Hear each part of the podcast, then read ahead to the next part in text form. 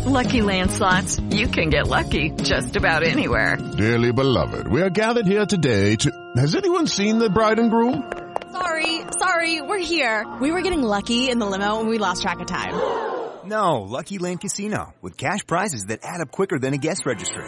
In that case, I pronounce you lucky. Play for free at LuckyLandSlots.com. Daily bonuses are waiting. No purchase necessary. Void where prohibited by law. 18 plus. Terms and conditions apply. See website for details. The mainstream media, Politico, finally says the Hunter Biden laptop story is confirmed. A reporter's publishing a book where they actually corroborated emails with witnesses that the deals between uh, the Bidens and China and Ukraine and 10% held by H for the big guy. Yeah, apparently it's all real. And you know what? It doesn't feel like news because uh, the we know, but at least now we're finally getting acknowledgement, and that's pretty big considering the ineptitude of the Biden administration and the chaos that we're witnessing. The Democratic agenda is on the verge of failing. Republicans are threatening to hold up the budget bill. The squad is getting the Iron Dome budgeting pulled from Israel. Now Israel's panicking. The border's in shambles. Biden has been unable to deal with anything. And now the media is coming out like, oh, that Hunter Biden stuff, it's real. I gotta wonder at what point do they 25th Amendment Joe Biden? So we've got that talk about. We got a bunch of other stories talk about. A lot of weird stories. You know, there's that whipping scandal with the horses in Texas and it's just like not true. We've got weird stories about smugglers smuggling in K- uh, KFC, I think it was, to Auckland. Apparently, uh, it's a South Park episode. Too much of South Park has come true, you guys. so we're, we're hanging out with a couple people. We got Daniel Turner hanging out. Thank you. Always wanna- good to be back. You want to introduce yourself? Yeah, Daniel Turner, uh, Powering the Future, Daniel Turner PTF on Twitter, um, and it is always fun to be here with you fine folks. So thanks for the invite. Absolutely.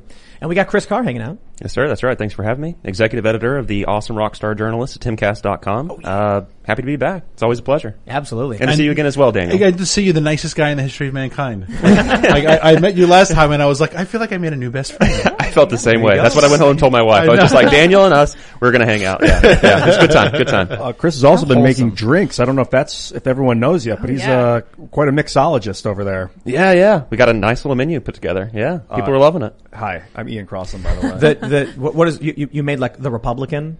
We got the Republican. we got what- the, real quick, what is the Republican? The Republican is essentially just, uh, I think it's like a, a Cosmo. It's like an elevated Cosmo, basically. But, uh, but it's red. what- and what's the Democrat? The Democrat is a shot of Malort. room, room temperature. Ew. Yeah. Yeah. Just uh, for those that don't know what Malort is, it's a Chicago novelty liqueur that apparently people in Chicago. I've never had it, but people in Chicago always tell people not from Chicago to try it because it's kind of a prank on them. Trick. And the joke is that it's grown from the grass on the side of Interstate 55. I'm not trying to disparage Malort. We bought some. We're fans. We love it, and we have na- we have made a drink of a room temperature shot of M- Malort. Did you spin up the Independent yet? Uh, not yet. That will not make- yet. that will oh me no. ease. Well, what we do have is a centrist, Okay, which is a, a, it's a it's a martini that's like half vodka, half gin, just in case you can't decide. sample Yeah, yeah. Milk. Uh, and we're and we're focusing on mocktails, healthy ones, healthy drinks. We've got we got one in the bank called the Sweetheart, Oh, it's delicious. it's really good. And it's made with BioTrust. Yeah. we're not we're not we're not promoting it, but they have this one thing that we we made it. It's like it's uh, uh it's lemon juice. It's this BioTrust Reds It's mix. so good. It's like strawberry and beets. I think are Tastes in like there. drinking. Hell yeah. Mm, yeah, like We are not promoting them right now. Well, we will promote them, you know, I think in, in a few days or whatever. tuned, but we're yeah. just pointing out, like, we made a really awesome drink. So, uh, yeah, we got Lydia. I have really big news for everyone. I realized tonight when I checked my Twitter and I checked Sour Patch Kids Twitter that I have surpassed Sour Patch Kids in followers. Nice. So this is Epic. my this is like my goal in life. I've reached it. I peaked. I don't know what to do now. I got nothing. My next goal is a million, I guess. That's what Ian said. So Yeah, a Someone, million. Heck yeah. someone already super chatted us. Malort is actually amazing. OMG in all caps. how dare you? oh, I don't know. I haven't tried it. They're lying. They're But lying. when, It's- when you, yeah. so when, when, when you look it up on Google, it actually says it's a bitter, astringent novelty drink. And I'm like, I don't drink alcohol, but, Sounds um, gross. That's why we have the fancy healthy drinks. But my friends, let's get into this news. Before we get started, head over to timcast.com, become a member, and you'll get access, access to exclusive members only segments of the Timcast IRL podcast, as well as a whole bunch of new content that is in the works. You'll get an ad free experience. And let me just point out, tonight, around 11, we will put up our members only segment after this show. So we basically do an extended show where we cuss and we're swearing and we're banging on the tables and flipping stuff over. And we actually have, if you missed it, the Alex Jones members only segment. We went for like an hour and a half. Yep. Because I don't know if you saw that episode last night, but I have no ability whatsoever to control a conversation when Alex Jones is here. But I asked Phil Labonte from All That Remains, like, Phil, I'm going to need someone who's strong and capable to con- who, who can control a conversation, who can take charge in a room. And he's like, you got it. And then when Alex went off, Phil starts laughing. Yes! And I'm like, Phil, help me! Great. So it's fun. Check it out. And uh, don't forget to like this video, subscribe to this channel, share the show with your friends. Let's talk about the big political news that, in my opinion, let me just, let me just, we'll start over. Here it is. Fox News. Politico confirmation of Hunter Biden laptop materials prompts criticism of earlier suppression of story. Twitter blocked sharing of New York Post story on laptop last year. So the New York Post told the truth. Hunter Biden is, he's, he's a crackhead, correct? Mm-hmm. He's, a, he's a mm-hmm. crackhead. Mm-hmm. There's, there's photos and videos of him with like women of the night. Ill repute, Trying yes. to be ill, ill repute. Smoking bongs. Is that? Yeah. no? I don't know. I don't know if ill repute is is is fair and acceptable to our libertarian audience who think you know sex work Surely. is acceptable. The oldest pro- uh, occupation on earth. There you go. That's Yeah, why I say women of the night. That's not offensive, is Yeah, it? Ladies of the Negative. night. Yeah. I'm, I'm I'm trying to be a libertarian, although you know personally not a fan. But uh, you got to be careful because I don't know. That one's actually tough. We should have a conversation about that maybe when we're not doing family. We could even have a prostitute on someday to Women- give their personal woman experience. of the night. A woman of the night. So an- anyway, look, look, Hunter Biden is is is a is a mess, but the I don't I don't care. You know what I mean? Like, eh, eh, sure, he's a guy. He does a thing. A lot of people have problems. I'm not here to revel in a man's problems. The problem I have is it's not criticism of an earlier suppression of the story. It's criticism of a Democrat, Democratic operatives working in media, working at big tech, suppressing news that would have substantial, would have hurt Joe Biden in the election to a great degree, not because Hunter Biden does drugs, but because the emails showed that they were holding 10, per, eh, that 10% will be held by H for the big guy, that there were nefarious deals going on. And we don't want a president going into office who has nefarious deals. Now back when Trump was running, they're like, Donald Trump has a secret server communicating with Russia. Lies. Mm. So when their criticism was, we don't want a president entering office who has these ties to foreign interest and is beholden to them and these debts, I'm like, all right, you know, I can accept that to a certain degree. Now it's one thing if you're a businessman like Trump and you have buildings with mortgages all over the world. That's like saying we don't want someone who runs international business to be president for the sake that they, just because they run international business.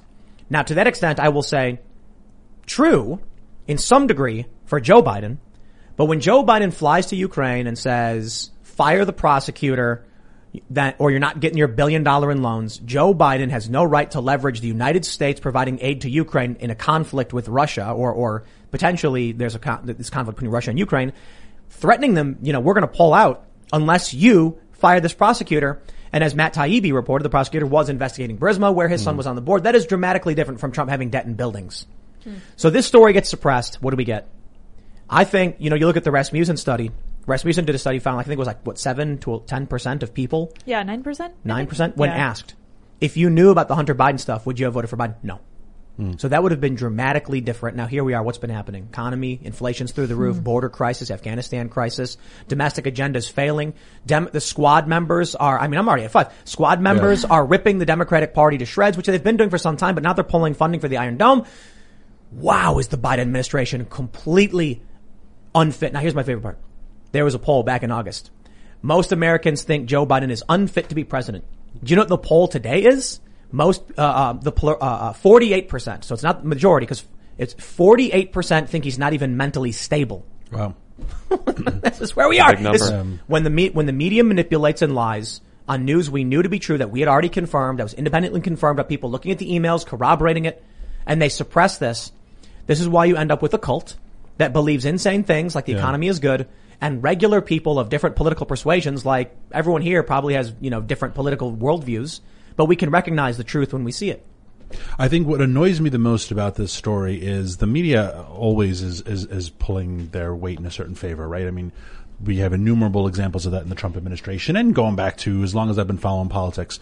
What bothers me the most about this particular episode is I cannot find, uh, uh, and I could be wrong, but I can't find in my, my memory hole one other time that Twitter actually suspended technologically the ability to share the story. They have labeled things as inaccurate. Facebook always puts their stamps on it. But the fact that if you wanted to retweet the story, you were not allowed to is a whole new level of crackdown that we never saw before. But you couldn't They- even send it in a private message, mm-hmm. right? Yes. Didn't they crack down on that too? I mean, you that's couldn't just even privately send that it is to somebody. unbelievable. They suspended one of the oldest newspapers in this country. Alexander Hamilton, seventeen ninety nine. And we all knew very early on the story was true because of independent corroboration. Yeah. Statements from people like Tony Bobulinski who came out and said, yes, I'm on those email chains. Yes, those emails are real. And we're like, okay, so I'm looking at this like it's not news. We knew it was real. What's the revelation?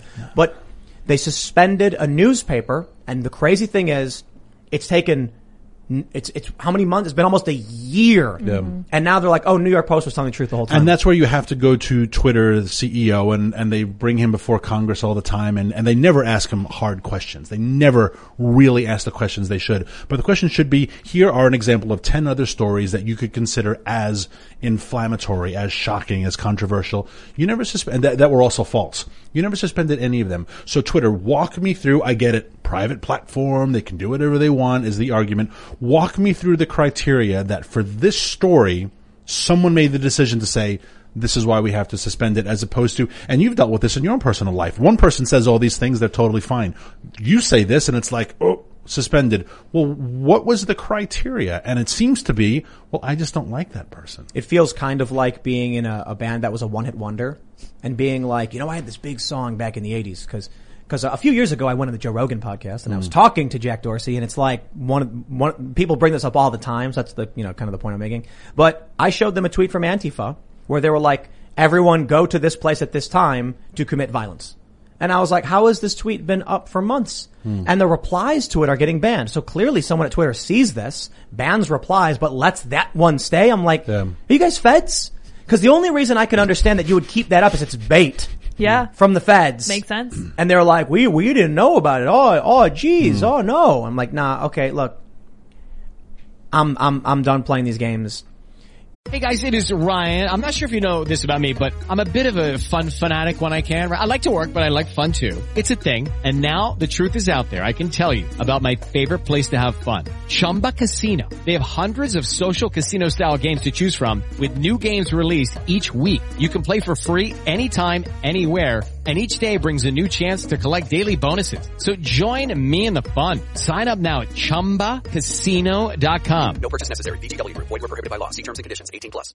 Hello, it is Ryan, and I was on a flight the other day playing one of my favorite social spin slot games on ChumbaCasino.com. I looked over the person sitting next to me, and you know what they were doing? They were also playing Chumba Casino. Coincidence? I think not. Everybody's loving having fun with it. Chumba Casino is home to hundreds of casino-style games that you can play for free anytime, anywhere, even at 30,000 feet. So sign up now at ChumbaCasino.com to claim your free welcome bonus. That's ChumbaCasino.com and live the Chumba life. No purchase necessary. Group. Void were prohibited by law. See terms and conditions. 18 plus. some Trump supporter guy says hashtag learn to code. It was, you know what it was? It was the uh, editor in chief of the Daily Caller, I think, Yeah. Geoffrey Ingersoll. Yeah. Mm. Was it? He didn't tweet at anybody. He, he tweeted the hashtag. He tweeted about learn to code, and they suspended him. Yeah. That that that, that, that um, I got my details Abs- right. right? Absolutely. Yeah, I remember that. It was hysterical. But you can say it about coal miners. That's what I jump, jumped on that because that's the response that, that they say all the time about people in the energy industry. Well, you gotta learn to code. Like that, it, it has been used as a learn a skill that you need in the 21st century. But, you can't say that to, what was, what was it, um, Gawker? Journalists. Right? No, it, it was about, was it when Gawker was fired or it was No, one Gawker of those or, about- but it was one of those It was one of those publications that went down and that's what, that was pretty funny on his I, part. I hear you on the Congress stuff, Yeah. but I really don't think there's anything you can do bringing these people before Congress. I think they are duplicitous. Hmm. I think they are liars. I think they keep calling in Jack Dorsey, who's a spokesperson figurehead who doesn't actually do anything with the company. Because Jack tweeted, he, he, what did he, he tweeted the, the, the Anatomy of the State by Mm-hmm. Rothbard, and everyone like was like, "Whoa!" Because he clearly is not. The, you know, it, it is a weird thing from a tweet considering he, he provides cover for the machine. Yeah. But I don't think he's actually running the show. They keep bringing these people before Congress and saying, you know, you did this, and they're like, oh, I'll get back to you. Uh, I don't know. It's it, nothing happens. Nothing nothing changes. I think this country is imploded already. You know, we, I mentioned it the day before. I've mentioned it on my other show, and you take a look at the fact that they've brought. How many times have they been pulled before Congress over this stuff? Five. Hmm. I don't know. There's no way there's going to be any meaningful legislation to deal with the suppression of our speech on these platforms. And the left like say, but my private platform, and I'm like, it's it's a, it's a, it's a it's an inane argument. Okay, they they have conquered the commons. Plus, we're locked down. You know, a lot of places people can't go out. So this is how we're communicating. At a certain point, when they control too much, we have antitrust laws. We, or, or we come in and we regulate. We do these things. We always do it. We normally do it because we don't want companies usurping the power of the citizenry and the people and suppressing the, the rights of the working class. None of that's going to happen because there's no way the, the Republicans and Democrats will agree. Even when we had Republicans in 2016, 18, they were too stupid to realize what was happening, and now they're all getting banned, and they're all. "Ooh." But those were mostly like neocons, you know, Paul Ryan stuff like that. Now what we're seeing is, while the Republicans can't get anything done, Democrats are just cheating. They're trying to put immigration reform in a spending bill. They're, the, J- Joe Biden is just ruling by decree, rubber stamping legislation as executive order, and then it just it just happens.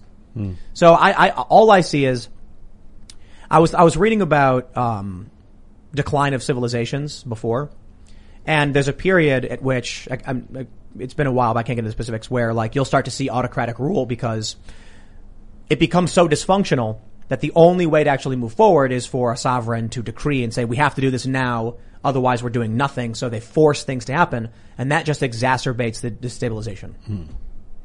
Uh, there are two components to this story. There's the censorship, which is extremely frustrating. Says, you know, suppression of free speech, um, what it did to the election, etc. But then there's the actual story itself, which is how corrupt is this family? I mean, they, I mean, obviously they've got an awful lot of, of, of skeletons in their closet, and when you've got a sitting vice president who negotiated uh, trade deals and planned for his future, and every president and vice president plans for their future, right? I mean, they all know it's not going to last forever, but he was using clearly the power of government to build himself a, a very profitable, very lucrative. Heck, you saw it in his tax returns, right? His last year as vice president, his net wealth was four hundred and something thousand dollars that year, and then the year after it was seventeen point something million. And you're like, wow, that's a really great profit margin. What a good year for him. A very good year. Yeah. And so, Mhm. but there's that level of, of corruption that you say, well, what were the trade deals that you were negotiating? And, and again, the 10% for the big guy. And they seem to be with pretty awful people, right? There, it's with China, it's with Ukraine, it's with, and, and, you know, I, I hate to rag on Hunter Biden. Um, well, actually, I don't because he's, he's, he's a deplorable, uh, a, a vile human being. When your brother dies of cancer and within the year you are sleeping with his wife, you're leaving your own wife and your children to sleep with your dead brother's wife, and then while you're sleeping with your former sister-in-law, making your cousins now stepchildren, you're sleeping with her sister simultaneously. And in top of the sister, you impregnate a stripper in Alabama. That's you are just a. Wow. you are a scumbag. I'm sorry. There's no other way around that. Like like and, and, and I'm sorry. Joe Biden must hate that he looks at Hunter because it reminds him the good son died. Mm. And that's got to eat at him because mm. you are truly a vile, vile human being. to do that to me- your kids. I imagine his poor kids. And they show the kids all the time. The grandkids, Joe Biden's grandkids. My dad was dead and, and this dirtbag is sleeping with my, what a disgusting family. They're like the Kennedys without the money or the class. Hmm. Wow. Well, I, I do want, well, two things. First of all, you did get me a little worked up talking about uh, the lurid details of his love life. That was, Yeah. that was pretty steamy. Uh, second of all, I would like to defend him because this man is an artist. Okay? this man is an artist. And where would we be if it weren't for vile, deplorable human beings who create quality art? I mean, he's, it's art. fetching 75k. Yeah. You know? Wow. Yeah, so he he's an artist. That's what happens. That's what artists do. They live, they live wild, libertine lives. This is you why know? I said I love cut, Chris. He's and they so cut, funny. they cut deals with China and they kick back, you know, 10% to the big guy while he's in office. And, uh, And no me- one has to know who bought the art. Yes. It's That's, all, that it's sounds totally like money, cool. Sounds like money laundering. a little bit, yeah. you think? let, let me let me, let me I, look. I love pulling up the story because it's important for for anybody who's like, how do I tell my friends and family about this stuff? I think there's a lot of people who are in the cult who are who are. I I don't want to say too far gone, but very difficult to reach, and it's and it's, and it's hard to get to them. But at the very least, you can show them an article. This is from Politico, Biden Inc. That big Oh. right of center publication, Politico, right? Yeah, that yeah, yeah. huge. Over his decades in office, middle class Joe's family fortunes have closely tracked his political career from August of 2019. And I think they actually have, uh, they have like a graphic. Look at this. They show when Joe Biden enters the Senate and then James Biden, uh, uh, operates Seasons Change nightclub with help from unusually generous bank loans. Unusually. In 87, he launched his first presidential campaign. In his, in, uh, so about eight years later, his brother, uh, James and Sarah Biden's Lion Hall group hired to push Washington agenda of tobacco trial lawyers from Mississippi. So uh, the most important one, in my opinion, is let me let me try and find. I think it's 2011. Let me see if I can. Um, okay, here we go. In where's Joe Biden? Joe Biden sworn in as VIP. 2009 Paradigms connections to Ponzi schemer Allen Stanford and the fraudulent Ponta Negra fund come to light. James Biden and Hunter Biden begin to unwind to unwind Paradigm. James Biden joins Hillstone International. In June of 2011, Hillstone International lands a $1.5 billion contract to build housing in Iraq. So Joe Biden becomes vice president. Joe Biden is put in charge of the Iraq operation. His brother gets contracts for building in, in Iraq. Hmm. You know, you, you look at this map put together by Politico, tracking his family's fortunes around him.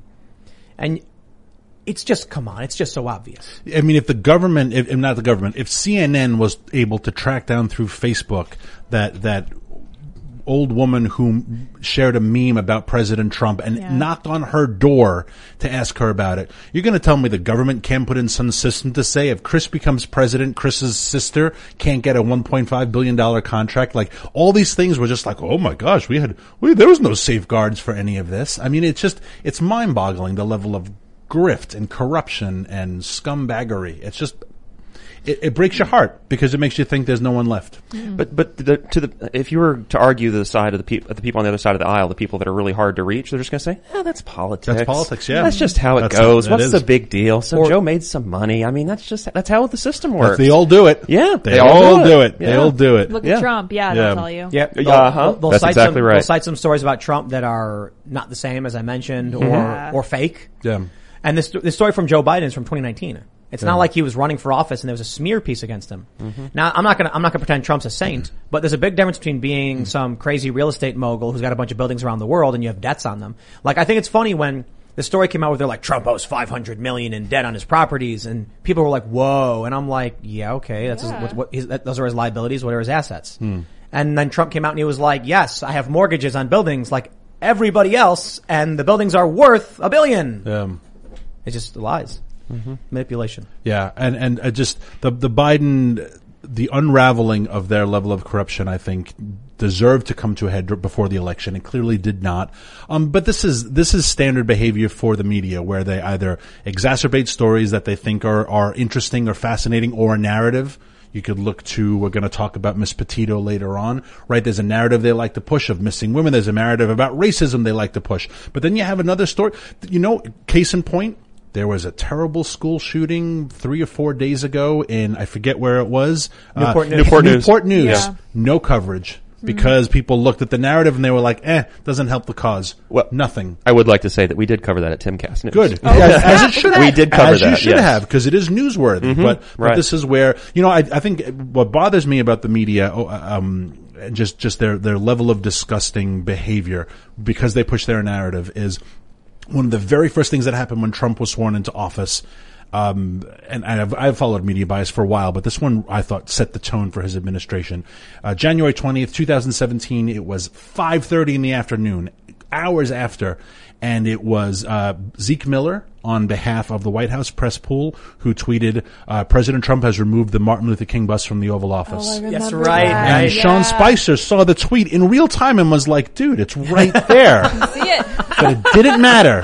The Right. damage was done. And he could have, as a good member of the press, said, Hey, Sean, I gotta ask before I tweet this.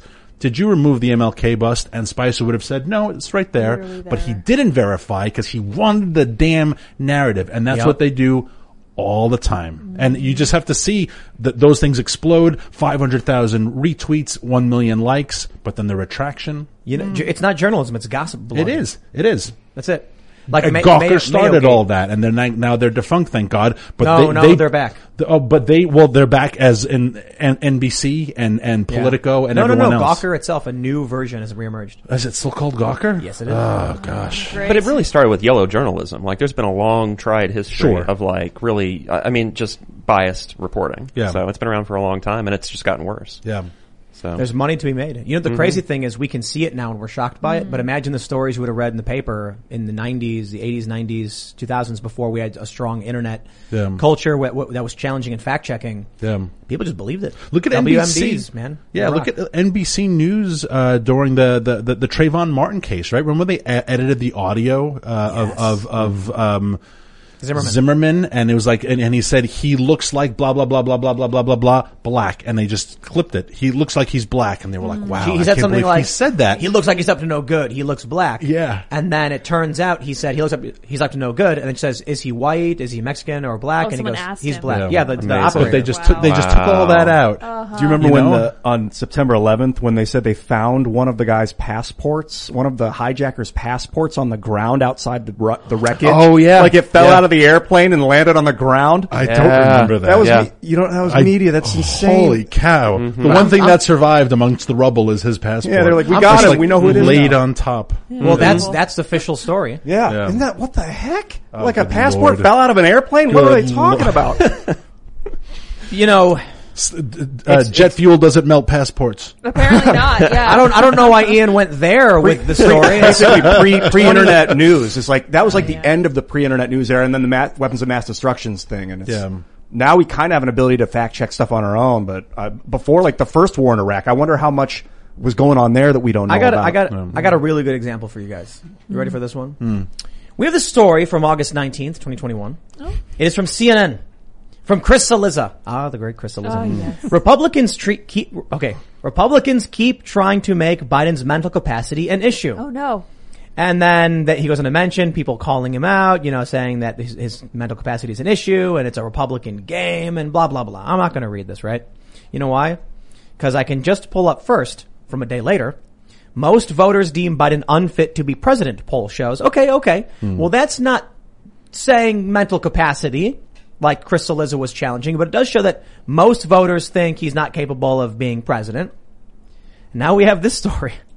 Less than half of Americans say Biden is mentally stable enough to serve as president. Chris, it's not Republicans trying to make it an issue. Yeah. It's people being polled saying his brain don't work. It's an issue. It's an issue. it's an issue. Yeah. I'm I I I'm I'm feeling pretty black pilled on this. Yeah. Because earlier today, I'm looking at all this news and I see this story.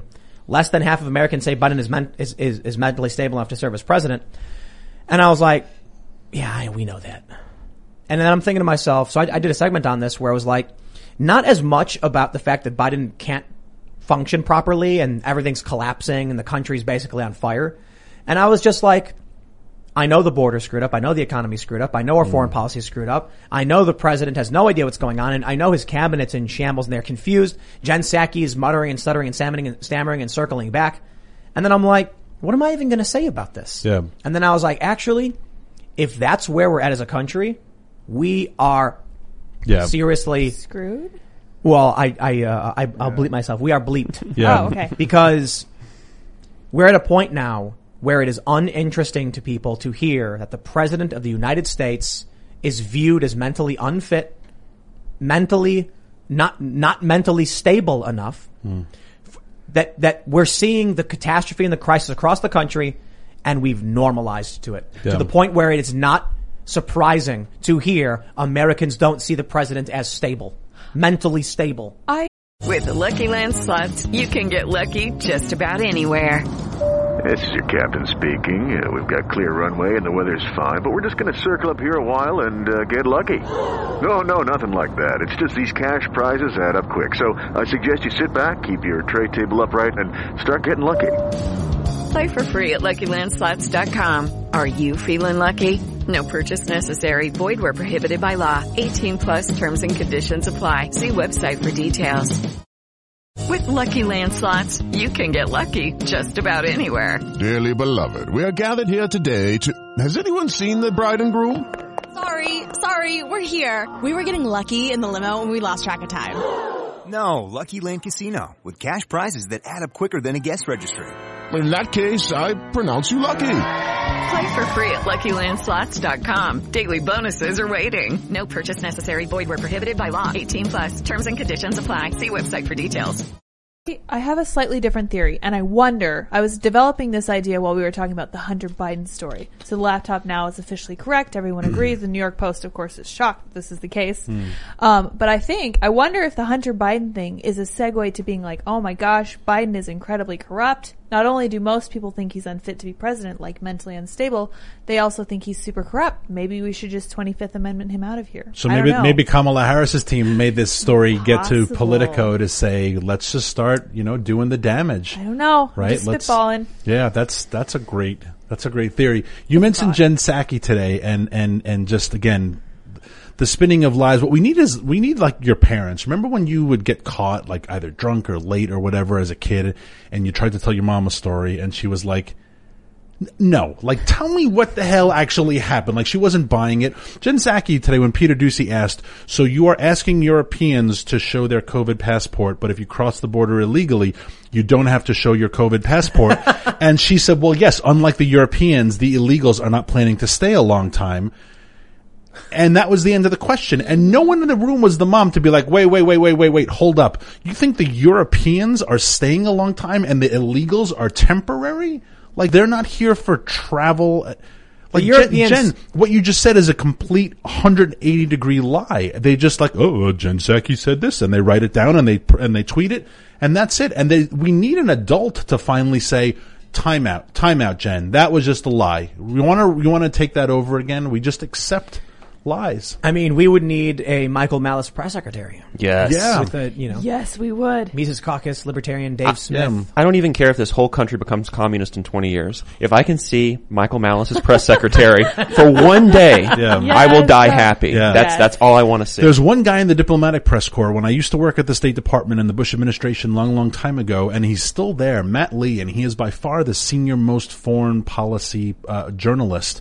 And he used to make our lives miserable because I worked in the press office. Um, and he, he was ruthless and he's the only one, but again, it doesn't get as much attention because it's the foreign policy beat, but, but he will just take them to task and say, no, no, no, hang on. You just said this. You said this yesterday. That doesn't make any sense. Like if you ever watch his exchange, he does not buy BS. It's really the difference between an investigative journalist and a reporter. Like Yeah. a reporter's going to say, "You lie to him," and I'm just going to report on the Or the that. White House press pool where they're all just like, oh, Jen Psaki said this and they So type it down. We need more investigated journalists in there, but they don't really get invited, right? It's like an invite only thing. No, it's it's it's it's press. re- It's the White House reporters. They're the, they're just there to ask questions and report what's said. They're not investigating. But we definitely need, you know, you know, uh, we, we need someone to challenge it. But I'll, I'll say this: nobody cares. You know why? Because when we look at stories about, you know, like the CNN, Republicans are trying to make it an issue that Biden's not mentally Republicans pounce. and I'm like, it's I'm not. It's not Republicans. Um, It's independent voters overwhelmingly disapprove of Joe Biden. Yeah. But everything, you know, I, I love it. When, when I did the Russell Brand podcast and was talking about Civil War, and I just went to town as fast as I could on all the different points about like street fighting, January uh, 6, all that stuff, and psychological warfare, fifth generational warfare. And the comments were like, Tim Pool is a leftist. You know, he says this about Trump. Tim Pool is a right winger. He says this about Biden. And I'm just like, these people don't seem to realize that independent voters exist. yeah.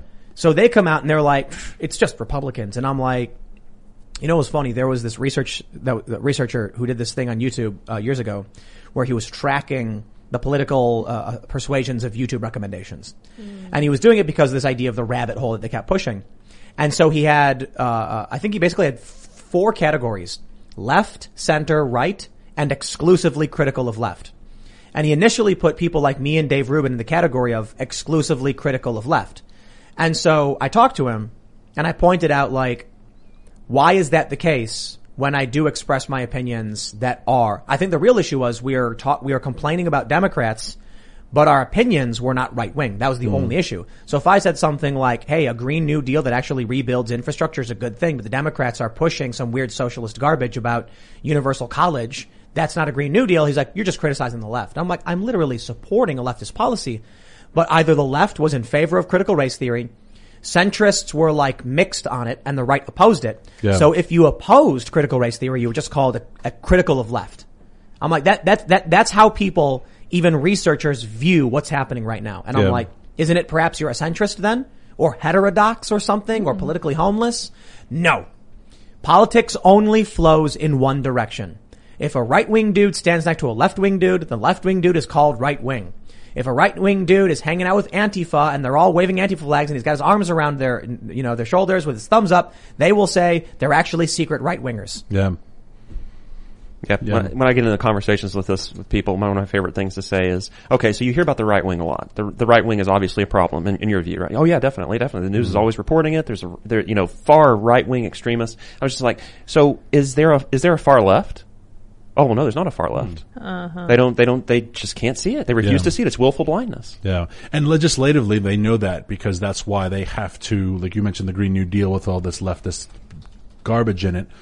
And I also oppose the Green New Deal. Um, but they have to sneak that leftist garbage in it because if it stood on its own, they know they wouldn't have a vote for it. Look, you mentioned at the beginning of of the show, you mentioned the immigration bill. Why are they trying to tag it into a spending bill? Because they know they can't pass an immigration bill. The, the immigration bill they want, so they have to squeeze it into, and that's just what our Congress does now. We don't write, if we could have a vote on this water bottle where everyone yay or nay water bottle, Congress would work. But instead, it's like, well, we can't do that because we don't want to. I don't want to go on record about the water bottle. Right. So we take everything and throw it on a four thousand, and that's where we are. Four thousand page, three point five trillion dollars. Yep. We will vote on it on Christmas Eve at nine o'clock at night, mm-hmm. and that's what we do because The- all of these things, if they stood on their own, I don't want to get judged on that. So we throw them all in this crap sandwich, and we call it like the "For the Children of Tomorrow" holding hands across America bill. And then they're like, and if you don't vote for this, Chris, you hate the troops. And they're like, and you hate America. And it's like, I just want to vote on the water bottle. Nope. Not well, allowed. but, but hold on. So why doesn't Rand Paul or Thomas Massie just slide stuff in? I'll tell you this: when they did the omnibus spending bill, remember that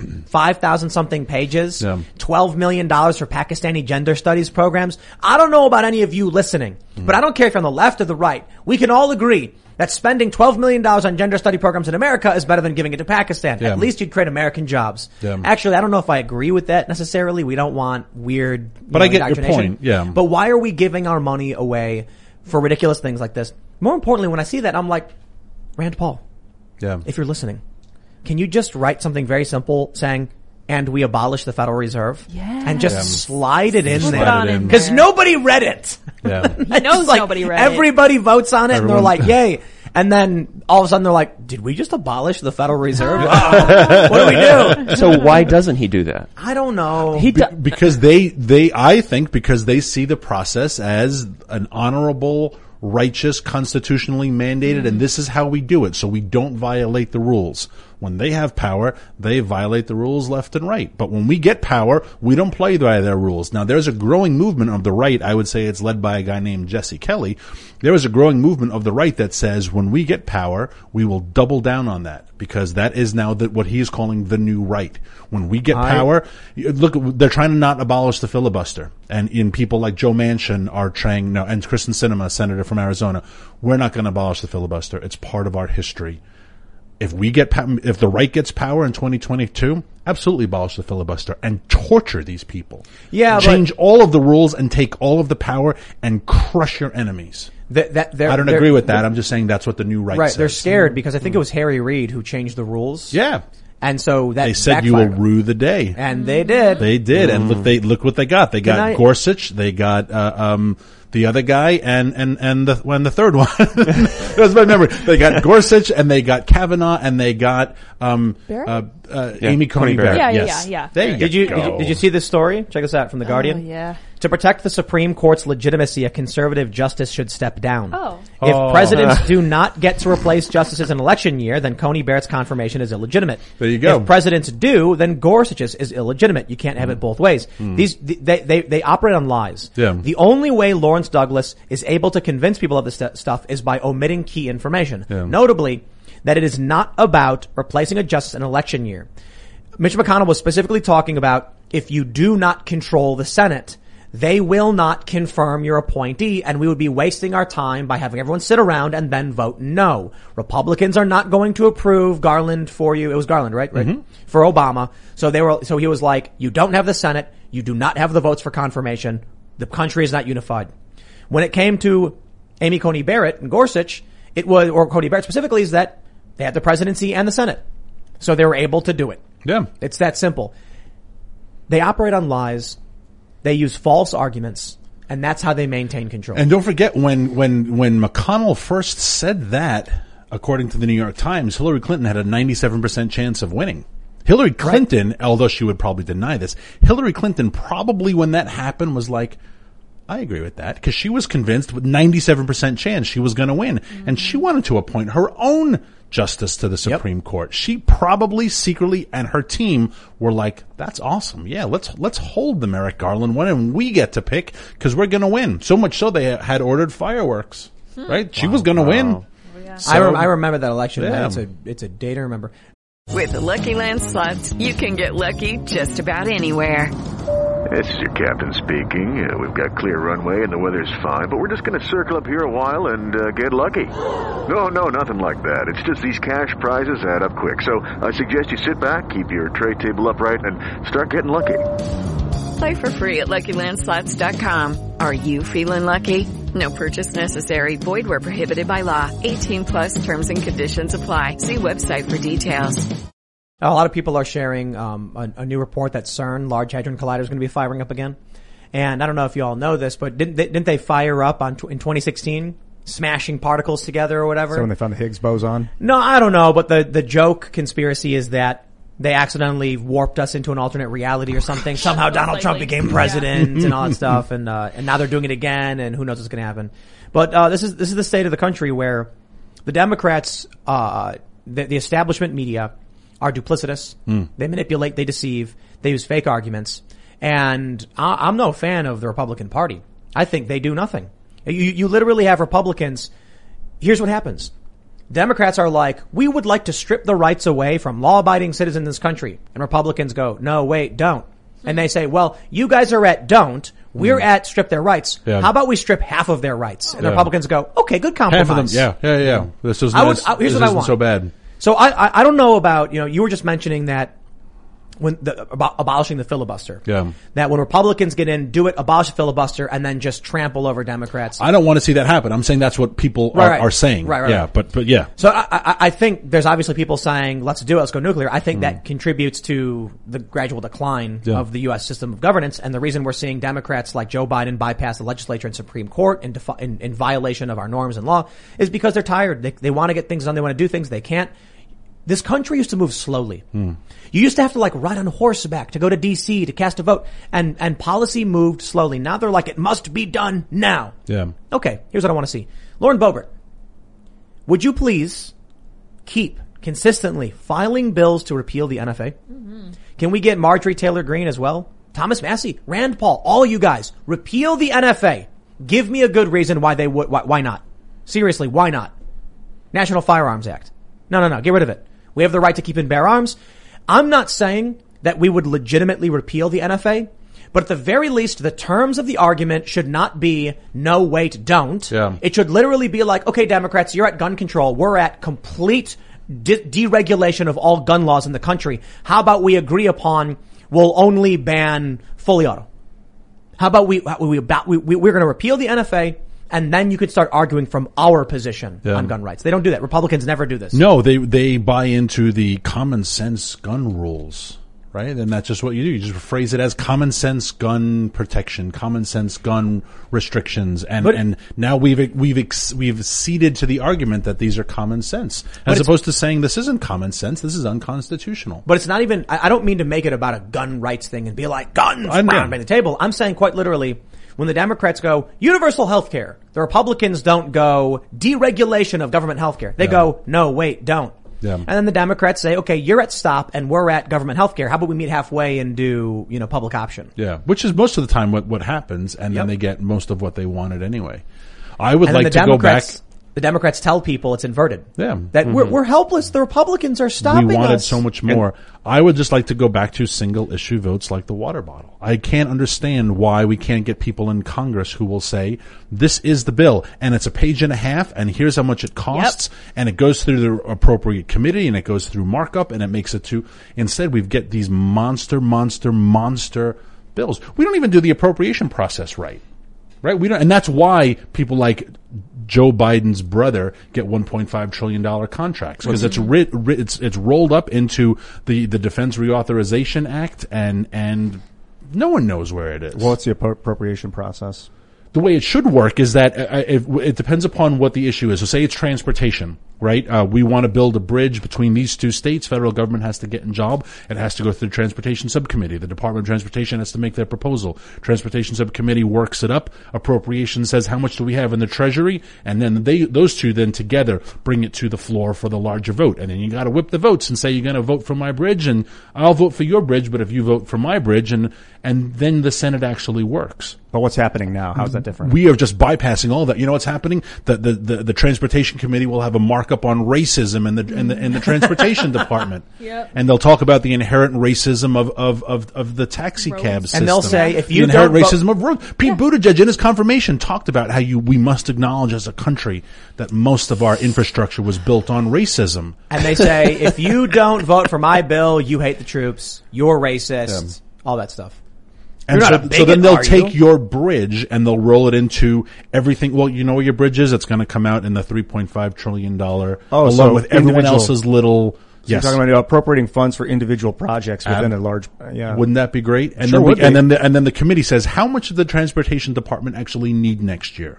What are all the projects we have? What do they actually need?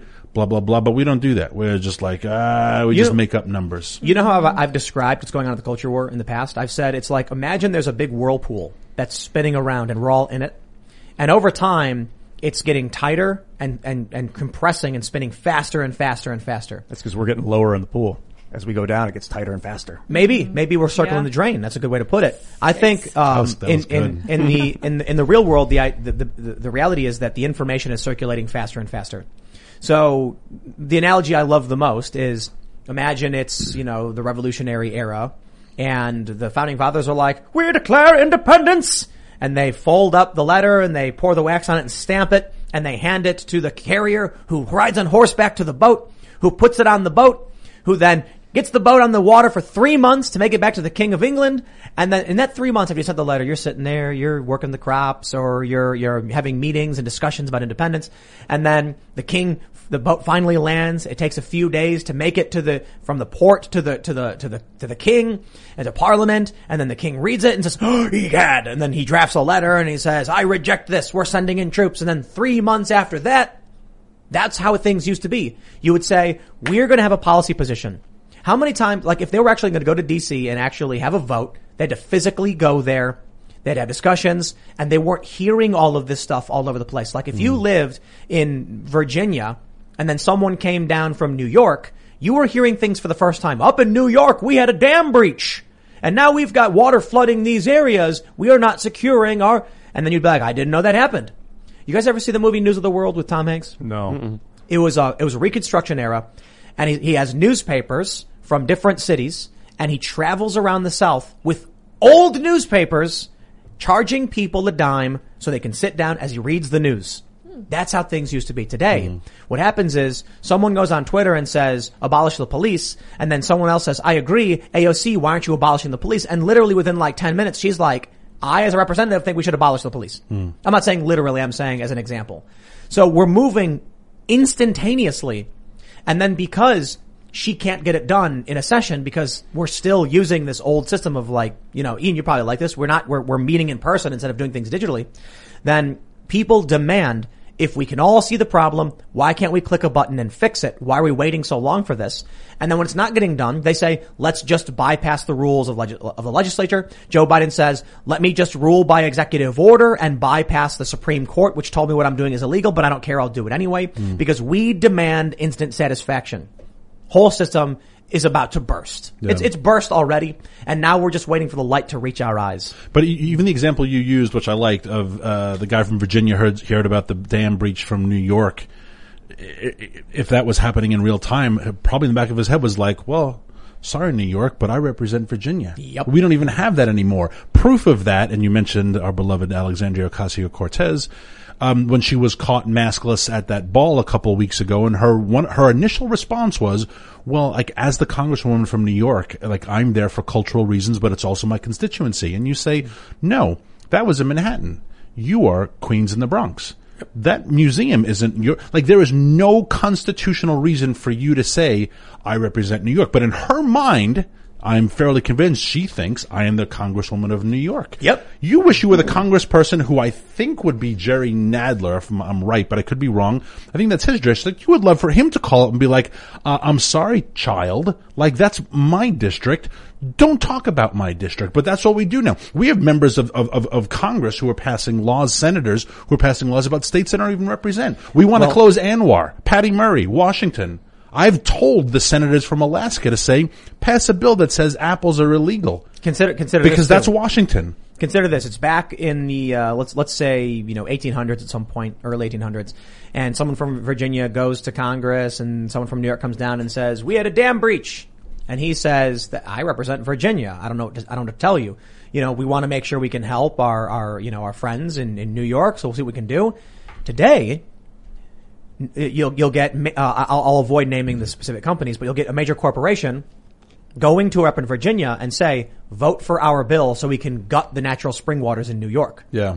You see, you, it wasn't as easy to transfer money back then and to communicate as quickly. So you'd have to have a major corporation's spokesman go down to Virginia to lobby specifically. Possible. It was done. It was a lot harder. Yeah. Nowadays, you get a LinkedIn message, you get a, you get, you get a list, you get a mm-hmm. bunch of phone calls and emails. You get and then- texts nonstop. and there's a guy You know? saying, look, you don't care about New York, right? You Yeah. represent Virginia. Great. Here's what we're going to do. We, we think we should be able to harvest all the natural spring water from upstate New York. There's, there's people who live there, but don't worry, they're not going to, they're not going to sweat it one bit. Besides, there's only a hundred people up there. We are going to make substantial contributions to your political action committees. It's going to be fantastic. You'll love it when you announce your reelection or when you announce your election or a wink, wink, nudge, nudge. And then all of a sudden, somebody in Virginia who doesn't care about New York says, "I'm in favor of the Clean Water uh, Usurpation Act, uh, the, the Theft of Water Act. I think it would be great if we could share the water with the country." Yeah. And it's really just you're bought and paid for. Yeah. Like George Carlin, I think it was. He said we should put the patches on all over all over their suits, Yeah. so we know who's sponsoring them. I, I, I just, I, I don't think I will ever run for office. I just wish those who represented their areas had so much more pride and sense of ownership and sense of responsibility and sense of territorialness so that if another senator or congressperson was trying to pass laws or whatever about my area, the response is like, no, no, no, this is turf warfare. You know, and, and, and it, and it just bothers me that Everyone thinks they are the senator of the country, I, and there are great examples of that. Lindsey Graham spends half his time in Afghanistan. I, I am here because I am the senator. You're the senator from South Carolina, a not hugely significant state. No offense to South Carolinians who are watching. Lovely state, have vacationed there many times. But like you're, you're the senator from South Carolina. Stay in South Carolina. Care deeply about South Carolina. But what these guys do is they run for office and, and, and Republicans, I think sometimes are even more guilty of this than Democrats. Ted Cruz has been Senator of America. Marco Rubio has been Senator of America since the day they got into office. They get their funding from all over the country. And a lot of time their constituents hates them. Yep. But, Like but, A- but they AOC. raise so much money on the national level that they keep winning. But uh, the, you know what was fascinating? The last Ted Cruz race where he almost lost to Beto O'Rourke, where it was a whole other thing, running for governor now. Uh, natural born Texans, uh, he lost the vote of natural born Texans. He won the Republican vote of people who moved to Texas. Texans didn't like Ted Cruz. Well, let's talk about laws. We'll talk about sound policy and we'll make it about guns. I want to take, a, take the opportunity to advance our gun discussion because I like to. We have the story from timcast.com. West Virginia's crime rates decline after state adopts constitutional carry law. FBI data indicates a steady decline in violent crime since 2016 when the policy was approved by the state's legislature. So I walk into a gun store and I'm like, uh, so what do I have to do to buy a gun? Like you got to fill out your NICS form, the National Instant Criminal Check System. Uh, Takes forever. Yeah, it depends. Mm. Sometimes you get put on the delay list, but sometimes it's 15 minutes. I'm always on the delay list because Daniel Turner is the most boring name in the world, and there Yeah. are there are like 33,000 Daniel Turners, and I'm always delayed. They got to go through it. Yeah. So, well, so sometimes they can be like, come back in a few days, or they might just be like, we're, you're being researched, give us a few minutes. But in West Virginia, I'm like, okay, so I didn't, do I need anything? No, no. I, ca- I can just take this weapon right now. Yeah. I can put it on my belt. Oh yeah. You sure you don't want to do concealed carry? Mm. I was like, I can, yeah, you just put it right inside your belt. And I'm like, really? Yeah, it's West Virginia. Constitutional carry. You can't do it outside the state. And they do recommend you get your concealed carry permit, meaning you take the test, you get approved and all that stuff because it does benefit you. That, that is your background check, so you don't got to you go through NICS anymore. You can just walk in and buy.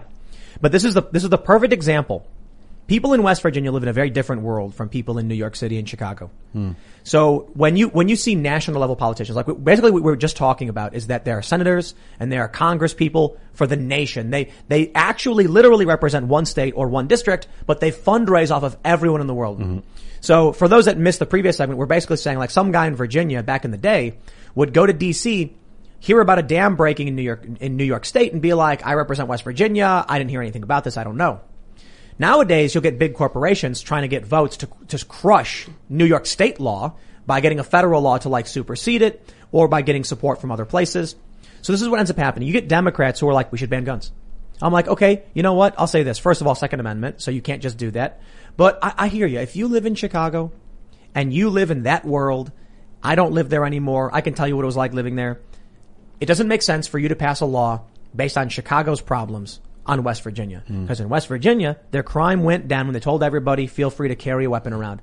And the example I always give people when they're like, you know, uh, we, we obviously, you know, uh, we have different properties here for Timcast. And there are people who, you know, come from cities and they're worried about guns and stuff. I, I, I- I tell people, look, when I go outside and I'm in New York, you, you, you've, you guys have been in New York, I imagine, of course. Yeah, used to live there. Born and Used live raised. there. Yeah. Were you scared crossing the street? Um, it depends upon what what stage of my life. I, oh, was I uh, just like walk, but but like Just hit cross by a street. car? Oh God, no, no. We played in the street. jaywalk in the We street. played They in the break open the fire hydrants and spray. Imagine this: mm-hmm. in Chicago, in New York, you'll you'll be driving around, you'll see a fire hydrant open up and Yeah. spraying in the street. Right? You've seen those before. Sure. It's in the middle of the street. You nuts? We- there we were basketball. them. People would put basketball hoops eh, up to the street. They would play. When a car comes, car, and they'd Car. move. Mm-hmm. In Chicago, we would skate in the street, and when a car would come, car, and we'd move. Imagine looking at this gigantic, massive metal hurtling at you at 35 to 40 miles an hour or whatever, depending on what part of the city you're in, and, and then freezing up and going, "Ah, there are cars everywhere, what do we do? When I see people in West Virginia carrying guns, you don't even think about it. I don't think someone in the car is going to veer off the road and slam into me. Sometimes it happens. And I don't think a guy's got a gun is going to pull it out and just start shooting randomly. But there are people who live in cities who, who feel this way. And all of a sudden now they're using the weight of the federal government to go after states where it makes no sense. This is one of the biggest problems we're facing right now. And it's why even Sarah Silverman, in my opinion, is saying peaceful divorce. Because if we're at a point where you've got Democrats being like, we would like to pass laws for New York, but for the country, that hmm. makes no sense. It's, it, it- I'll tell you what the problem is. When you see politicians running for federal office, they want to be in Congress, like AOC or anybody else. They are running for federal office and they go, I'm going to clean up this town. If you vote for me, we're going to hmm. reduce crime rates and improve schooling and get funding for our university or, you know, and, but hold, hold on you're not a local politician. You're running for federal office. You're not, you're not representing the district's interests in terms of how they, how they spend their own tax funds. You're talking about going to Congress and voting on war and budgets, which will affect your district. Hmm. But when they're like, I'm going to clean up this town. No, you're not. You're going to DC.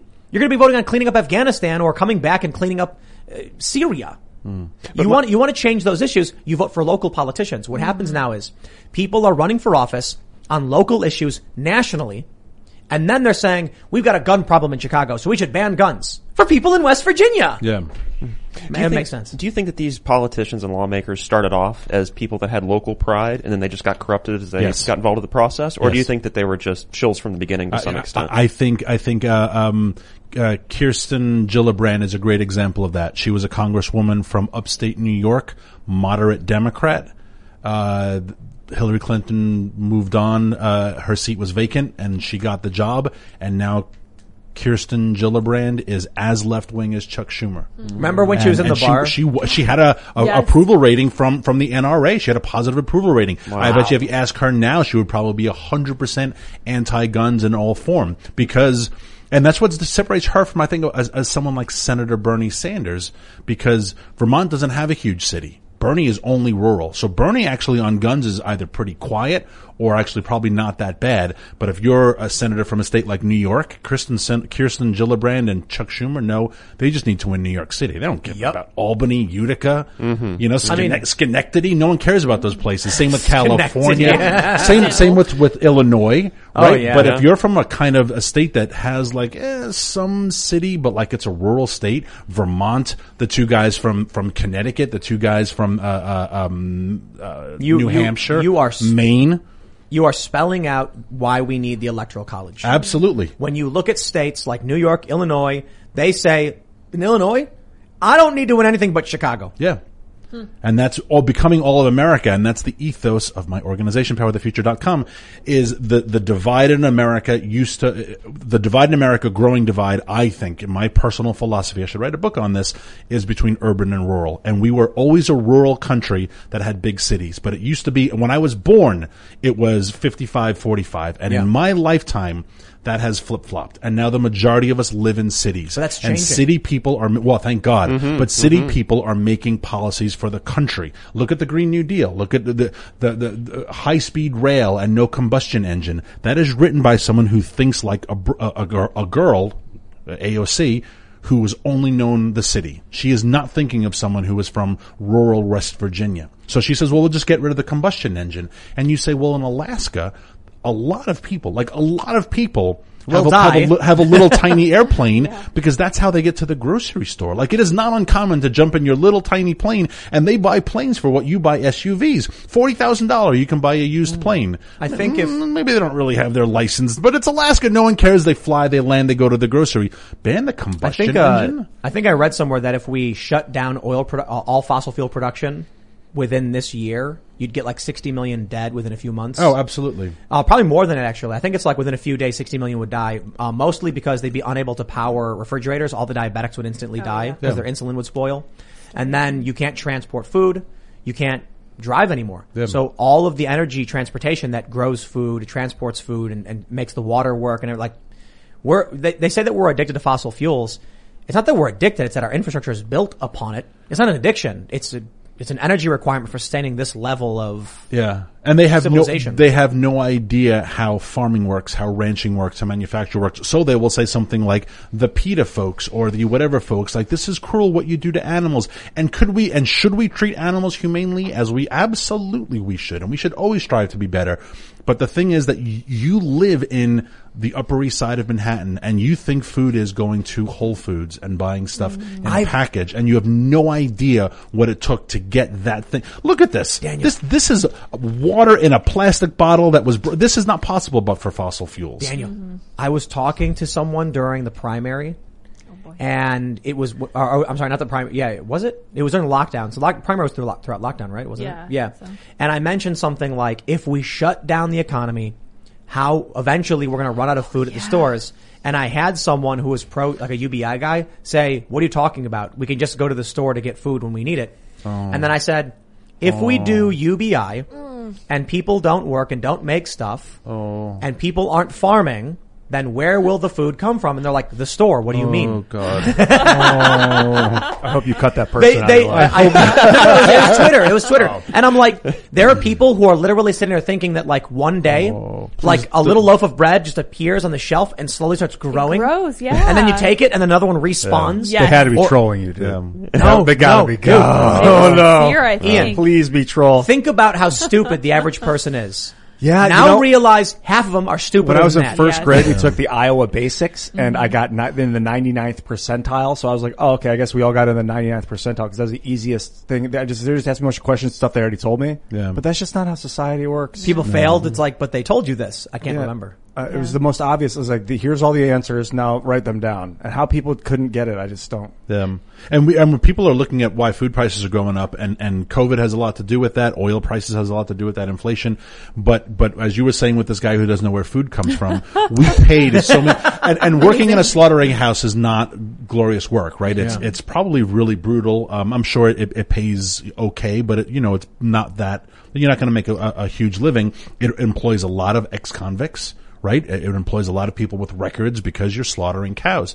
Um, and I know this having talked to people who do this, who own these companies for a living, and they were making more to stay home the last year and a half Yep. with COVID. And so now you are bringing in beef that is not getting processed that we're throwing in the garbage. I have a friend who has five barns and each one of them has 75,000 little baby chicks that they raise to a certain size and then the Tysons or companies like that come and take them off and they process the chickens. And that's why there's always chickens in the grocery store. Hmm.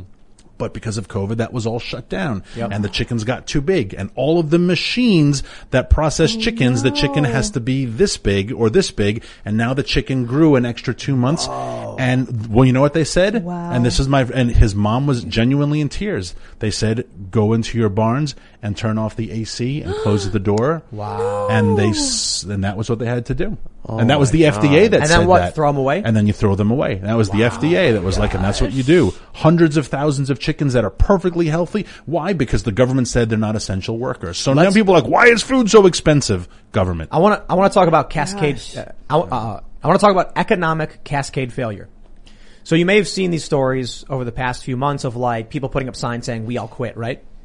You you were just mentioning that for the past year or so, people were getting paid more not to work. So why would they work? I think that plays a role in people not working. So what happens is. We had a story recently, another one, where it's like sign appears on a restaurant. We've been working for a month straight with no days off. There's not enough people here, so we all quit. Sorry for the inconvenience. Yeah. When you have a restaurant with 10 people, and that allows you to have rotating shifts of part-time workers, people get their days off. When three of them end up quitting for whatever reason, leaving for whatever reason, and now you only, you, you, you have less, substantially less staff, people have to pick up shifts. Then you say, look, we have no one else. We need you to come in. And then they say, I can't work this many hours. I quit. It's a cascade failure where the more people who quit, the more people will quit, meaning more people will quit. Yeah. So even though we've ended the COVID unemployment benefits, you ever, you ever, you ever have like a drain, like a thing of water and you're like draining the tub and you swirl it with your finger for fun to make that spiral? That's what we did. Yeah. That's what the Democratic establishment, the governors, and many Republicans did. They decided that as the, the, the economy was being shuttered, they would swirl the water as fast as they could to try and kickstart that, that little whirlpool to, to, to kick off. As soon as they got a, a certain amount of people to quit, it be, it's ignition. It mm-hmm. becomes self-sustainable. But a better, a better way to put it is they had the stick in the wood and they were doing that little thing to get the stick to friction and they were like, we just need ignition. Once we get to the point where we generate enough friction for the business, people will quit. Once people keep quitting, it becomes a self-sustaining collapse, a cascade failure of economics. And now we're going to see prices go up. I'm seeing, I saw more people today post photos of empty store shelves. Yeah. Yeah. That's crazy to me that it's been going on for so long. But Every you know what? I go. Makes sense when they talk about a great reset, about people consuming too much, and I'm like, well, here it is. People Yeah. are, people are going to wake up one day to ten dollar milk, and that's when things get crazy. So And it's happening at a bad time because winter always exacerbates economic problems, right? You have you have transportation problems because of snow, because of ice, because of cold. Um, eh, things are just harder to to to to to maintain in in in winter. Um, so prices are going to skyrocket. Not to mention oil prices, gas prices, electricity yeah. prices, heating prices, right? So it's going to be bad. They, I actually on the on the drive here, they were already talking on the news about they have noticed uh, an increase in hoarding tendencies again at big box stores, toilet paper, paper towels. There's nothing causing it. There's no there's no something on the horizon, but people just feel it. This is the the fascinating thing of sociology. The people who are paying attention, The people who are paying Mhm. attention are feeling it, and people are people are, are doing it. Um, so yeah, we're we're headed to some very very very dark times. you want to know how dark it is? Let me just pull up this story right here. Two men arrested in New Zealand for smuggling KFC into COVID lockdown Auckland. Okay, so not necessarily the same thing hmm. as economic failure, but but come on. This is the psychotic nightmare dystopia story you never thought you'd see. Yeah. Smuggling KFC. Why is KFC banned? Why can't you have KFC? essential? I don't know. What does that have to do with COVID? Maybe like they were in an area that you're not allowed to. Are they in a quarantined area? Because their their quarantines were geographic. Like you are not allowed. to Takeout cross- is banned. Takeout is banned. Why? Because it might have COVID on it. Okay. Duh. So look, Oh I highlight my this just to what show the hell is happening? when when they set policies in play in, in, into in motion that create a cascade failure, a collapse. This is just another example of Mm. the absurdity of the rules that make no sense that will just cause people to lose their minds. Yeah, COVID doesn't live out in the environment for very long. I mean, that's pretty. I mean, pretty well but, but, but documented. that's, that's that's besides the point. The point I'm saying is people in government don't know, don't care. They're just like burn it down. Yeah. Just whatever it takes to make people go crazy and burn it down. Middle class people seeing the price. Of, uh, we went to the store the other day. We were like, we want to get some charcuterie, some meats and cheeses. We had the, the shopping cart maybe about 20% full and it was $400. Yes. Yeah. Now I, I get it. You know, cheese and meat can be costly, but a year ago, we filled up a whole cart, including our standard selection of meats and cheeses. We're not buying like fancy, you know, French imported meats, like regular salami and stuff. We would fill up the whole cart for 400 bucks. I- I remember a year ago, we filled up the cart. And we had like beans and rice and meat and cheese and milk. And I was like, wow, 400 for this? That's crazy. Now it's like the cart's barely full and I'm like, what is happening? Mm. I This have is been bad. I have been photo documenting my grocery trips because every single time I go, I spend about the same amount, and every time it gets smaller. This last time, I filled the seat that the kid sits in with Mm. the food that I was buying for myself for a week, and it was like eighty dollars. Yeah. and I was like, "This is not what I used to be able to buy. This is insane." And the stores, the shelves are empty. This is Yeah. something I noticed too. There's no dairy. There's very little beef. we couldn't know. get cream. Yeah, how This bothered the me. end of the world. Cream for my coffee. Yeah. And we went, and uh, I like heavy cream. I don't like the half and half. It's got a little sugar in it. I don't. I want like fresh cream. And we went to the store over a month, not nothing.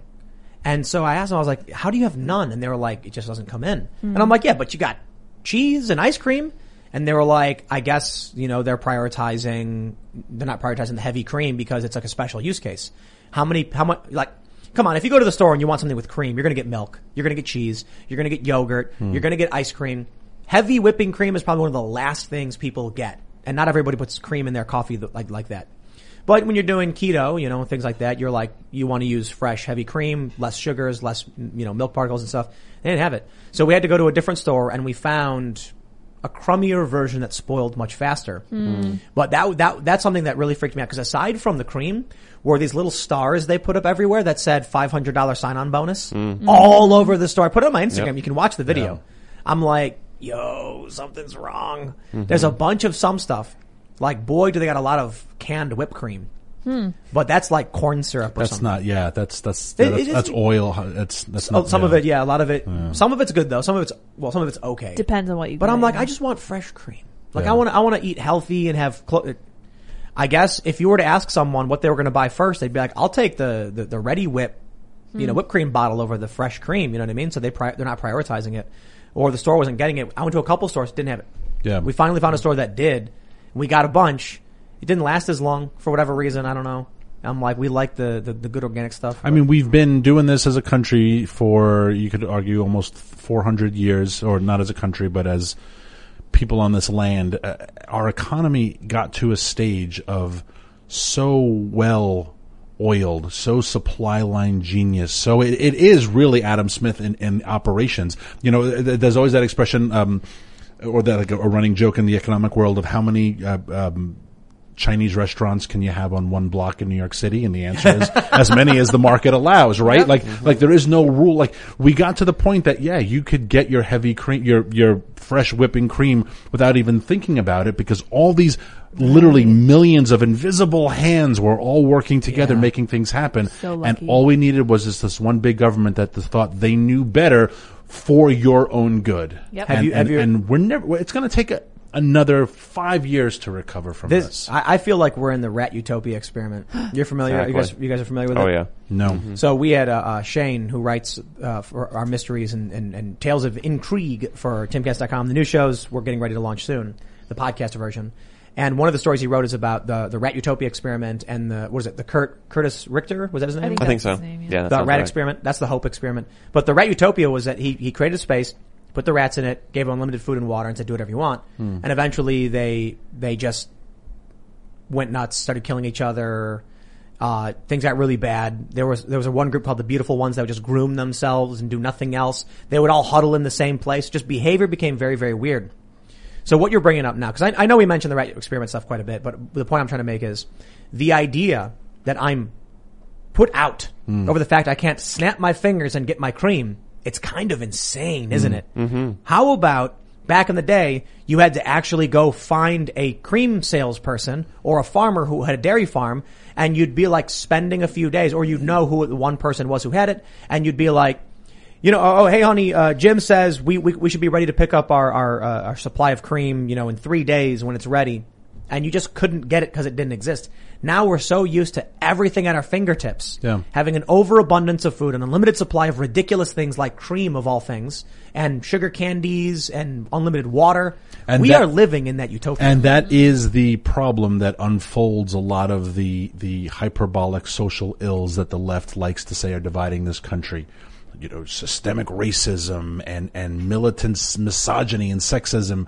And the response often is, we live in the not to say that there are not ills in society. We live in the time of such privilege. Henry VIII could not have imagined know, a more right? opulent lifestyle. I know. I mean, you just look at how many pillow options you have.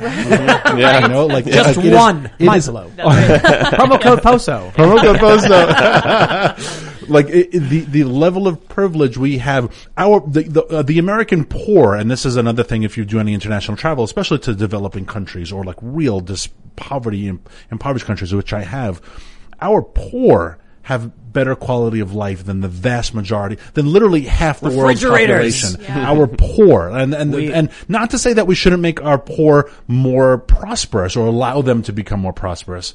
But the level of, of prosperity and opulence and comfort we have is is almost sickening. we went to the mall and uh, I walked in and you get to the like there's a bunch of the you know doors and it's like you get to the middle and there's the three stories so you've got two stories but then it's an even higher Mm. dome of glass and I was like man if you took someone from like the 1500s and brought them in Yeah. they would be like for what god have you created this palace Yeah. Be like no I'm just buying sneakers Exactly. I. I wanted to get an ice cream while I was Yeah. here that's Yeah. that that is insane you look at these buildings Look at I tweeted this the other day. Look at go to the grocery store and look at how many orange juice options you have Yeah. based upon your tolerance of pulp. yeah, yeah, and peanut butter. and it's like and, and the, the people who are like, oh, I don't drink pulp. It's like you think we're going to abolish fossil fuels? you know, it's like I only do Grove stand, no pulp, and and no, we're never going to abolish fossil fuels because your lifestyle dictates that I like Fiji water. Oh, So- Crystal Geyser, I don't like this water. This is what we, one, one of the things we talked about with, uh, one of the things we talked about with Alex Jones the other day was, I I think we talked about on the show, the, the chicken analogy I like to use. I don't know if it was on the bone, I think it was on the bonus segment perhaps, so people are getting, a, we'll, we'll, we'll tell you the story and then I like to hear your thoughts on this. So, you know, Alex likes to talk about the, the globalists and, uh, you know, depopulation and the, the, the one world and all this stuff. And I said, you know, what if it's true that we're overpopulating and like yeast in a bottle, we're consuming the sugars and farting ourselves to death. Hmm. And so the, the- when, when we talk about any kind of these conspiracies, here's what I say. Imagine you have 10 chickens and chickens like to take dumps in their water. You know, firsthand. Uh, every morning when I clean out the water, I'm like, why do you keep Why? doing this? Now- just I've, I've hung it from string. I've put it on blocks. I've made it so to the point they that all you crap can in do is water. put your your Acrobatic. beak in it, and they find a way to climb on top and turn around every morning. I I'm, clean. Yeah. I'm impressed because sometimes I feel like it's on purpose and they're Yeah. smarter than I think. But no, no, no. Look, they're smart enough to realize not to drink the crap water, Yes. but not smart enough to realize not to crap in it. They're the ones putting it Now, in. if imagine you had ten chickens and they all keep crapping in the water, so you Mm. go in one day and you do something to train them, stop doing it. The next day, five of them stopped and Mm. five of them keep doing it. Yeah. Are you, which, which, which, what, which chicken, which chickens do you want to breed? Yeah, exactly. Not the ones that keep crapping in their water. So I bring that up because you talk about the activists, the environmentalists, the, the ban climate, you know, uh, ban fossil fuels and climate change and all that stuff. Those are the people in cities who are the chickens crapping in their own water while they're being told to stop doing it and they mm. keep doing it. Mm. At a certain point, mm. someone's going to be like, I'm not going to choose to put resources into those communities that keep crapping in their water and destroying everything. I would rather invest in communities that are more self-sustaining. Guess what? It ain't in the cities. So the, mm-hmm. like, it's like you were saying, these people are saying, I want to ban all fossil fuels, but I need 17 variety of orange juice based on my pulp consumption. Yeah. need And with peanut butter, everything. Yeah. Bread. And, and we see that growth of, of rural America. I mean, there is, things are starting to shift. Suburbs are becoming, which is why there is a big push to, to end suburbia. Heck, Gavin Newsom, the day after he won re-election, changed, uh, zoning laws in California to ban single house, uh, uh, dwelling zoning laws. so right. neighborhoods that you could only build a single family house, that's no longer gone because that's, that's, they have to get rid of that shift. They need people concentrated in the cities because that concentrates their power. But people who are able to, a lot of them are going to other states or just like I did, left, I mean, 18 years in New York, 20 years in DC, and, and now I live in the middle of the country because be- I wanted to get mm-hmm. the hell away from those policies. You want to be an mm-hmm. environmentalist? Make a homestead. Yeah. Grow grow as much of your own food as possible. Tend to your own garden. I mean, look, if you've got a septic system, in, in a lot of ways, they're very self-sufficient. You do have to get them pumped, mm-hmm. but done right, that they, the bacteria can take care of things for you. Plus, you get well water. You can get some kind of, you, can get renewable energy sources to offset your energy costs and even remove yourself from the grid. Yet you go to these cities and they're the most wasteful. They, they, they, like the air conditioning cost for some of these cities is so absolutely insane. Because they're completely inefficient. It's, and I I don't know if you you guys, you guys have been in New York. You ever see those big nitrogen tanks they have hmm. where they're blasting nitrogen underground and the, and the vapor is coming up from the ground? I think it's nitrogen. What I was told, and I fact check me on this one because I did, this was just scuttlebutt I heard from like a local guy in New York, is that the underground cable infrastructure is so old, it's overheating and melting. Oh. So they just wheel in big tanks of nitrogen to Of blast liquid nitrogen to cool it off. and they Wow. yeah they blast hmm. it to to cool the cable so they don't melt. You've got infrastructure so old and decayed that we are wasting ridiculous amounts of energy to sustain this system and we keep building on top of it. Yeah. Those are the people that are voting nationally to implement rules on West Virginians who have like very little carbon footprint and tend to their own chickens and goats and grow their own corn or whatever. They're the people who will, and I know friends who have done this, and I do make fun of them. So I apologize if anyone listening is that person. They are the people who will Postmates a bagel at 9 a.m. to their house, That's true. and they will talk about sustainability. And you said, you know how many fossil fuels you just, how much waste there is that you couldn't either walk yourself or just, you didn't buy bread and make your own little toaster? Not only like, no, but I really wanted to have really good bagels in this one place and they will spend eight, I know people who have spent up to $18 for like a bagel with Yep. cream cheese because that's just what they wanted for breakfast. So Don't it's tell like- me you're going it's- to abolish fossil fuels. Mm-hmm. it's like Wally. You know, the, the big fat people sitting in the chairs. Oh, I, yeah. Mm-hmm. yeah. I, I, I, I know the story about postmating the bagels, man. I've seen in, in New York people being like, I've ordered a tea. Yeah. I've seen people order a bubble tea. Yeah. And I'm like, you had someone come on that like little electric, mo- uh, little electric moped that, that consumes energy so you can have a bubble tea. Yeah, and those are the classes we're building now. So there's the elite class, there's the coding class, learn to code, mm-hmm. and we will have this enormous working class of. Now, maybe one day you'll be able to Postmates through through in, uh, artificial intelligence. We're not there yet. Someone is still cutting open the bagel and putting the cream cheese on it and putting and handing it off to the guy. Maybe we're what 20 years away from all that being automatic, but as of now, we still need actually it seems like we need the Uber world. The we need a growing unskilled labor, which is the not pejorative sense, I mean it in the economic sense, unskilled labor workforce. And why are we importing tens of thousands of them every month? Because that keeps part of that economy going and people like it. I'm, I'm thinking about human behavior, and you mentioning like maybe we'll get to the point of the AI making the bagel or whatever. In Star Trek, you know, Captain Picard goes tea Earl uh, computer tea Earl Grey hot, and then it just phew, appears in front of him. I wonder about what humans would do if we had access to that stuff. I think people would gorge themselves to death. Yes. I think it would. Bu- so I think there's a lot of people in this country that have the ability to eat whenever they want, whenever they want, because they mm. have access to enough resources to do so. And I, and I don't even mean that much money. Somebody makes you know mid five figures, and they decide to use their excess cash to just eat, eat, eat, eat, eat. But there's a lot of people who don't have the money to spend to do that. And so they end up thinner simply by virtue of not having the ability to buy the food. Mm. What if everybody had the ability to walk up to something and just be like, entire cheesecake, caramel on top, extra whipped cream, pumpkin spice. And you could just keep doing it and they would gorge themselves. I wonder if people would just, if they really did have that kind of level of technology, if we reduced the cost to near zero or did a UBI and we had AI producing everything, I think people would be like WALL-E. They'd sit in chairs and they'd be like, I wash myself with a rag on a stick. Mm. Yep. Yeah, you know that would be an awesome kind of kind of cruel, but an awesome experiment. Like imagine if you had to take someone who mm. was willing to, you know, they had to work from home. You know, and for you're going to live in this room for a month. Here's your job, blah blah blah. But when you ask for something, you're going to get it. You know, just like we, we we can't do it instantaneously. We need a little bit of time. But like it's lunchtime. What do you want to eat? It's dinner time. What do you want for dinner? It's breakfast. What do you want for dinner? Uh, it's movie time. What do you want to watch? And you would wonder if after a day it would be like, I want to watch porn. I want to eat this. I want to eat this. I want to eat this. And you'd love to know if after the month the person would come out dead or if they, or, or if at a certain point they'd be like, I feel disgusting. Like we all do that, you know, like Yeah. bachelor party weekend and you're drinking and open barred even at a wedding. But at a point, most of us are like, you know what? I'm, I'm just, can I just have a water? You wonder if people would, I'd be curious to see if you could do it with multiple folks, how many would just become that gluttonous, disgusting slob. You know, I Five, fol- five folks from the city and five folks from the country. Yeah. yeah, Yeah. you know, just just if yeah, I'd love to, I'd love to see. I like to think about a certain. I know Sounds like a if- reality show we should fund. It does. yeah. Now I, I like know, this. like my, I know what my tastes are, and I don't know what I would ask for. But I like to think that by like the third day, I'd be like, well, I'm not going to have dessert again. This is brilliant. But w- would I? Utopia Island. and we take, you know, yeah, five people from the city, five people from the country, and every morning they can request anything they want at all. Yeah.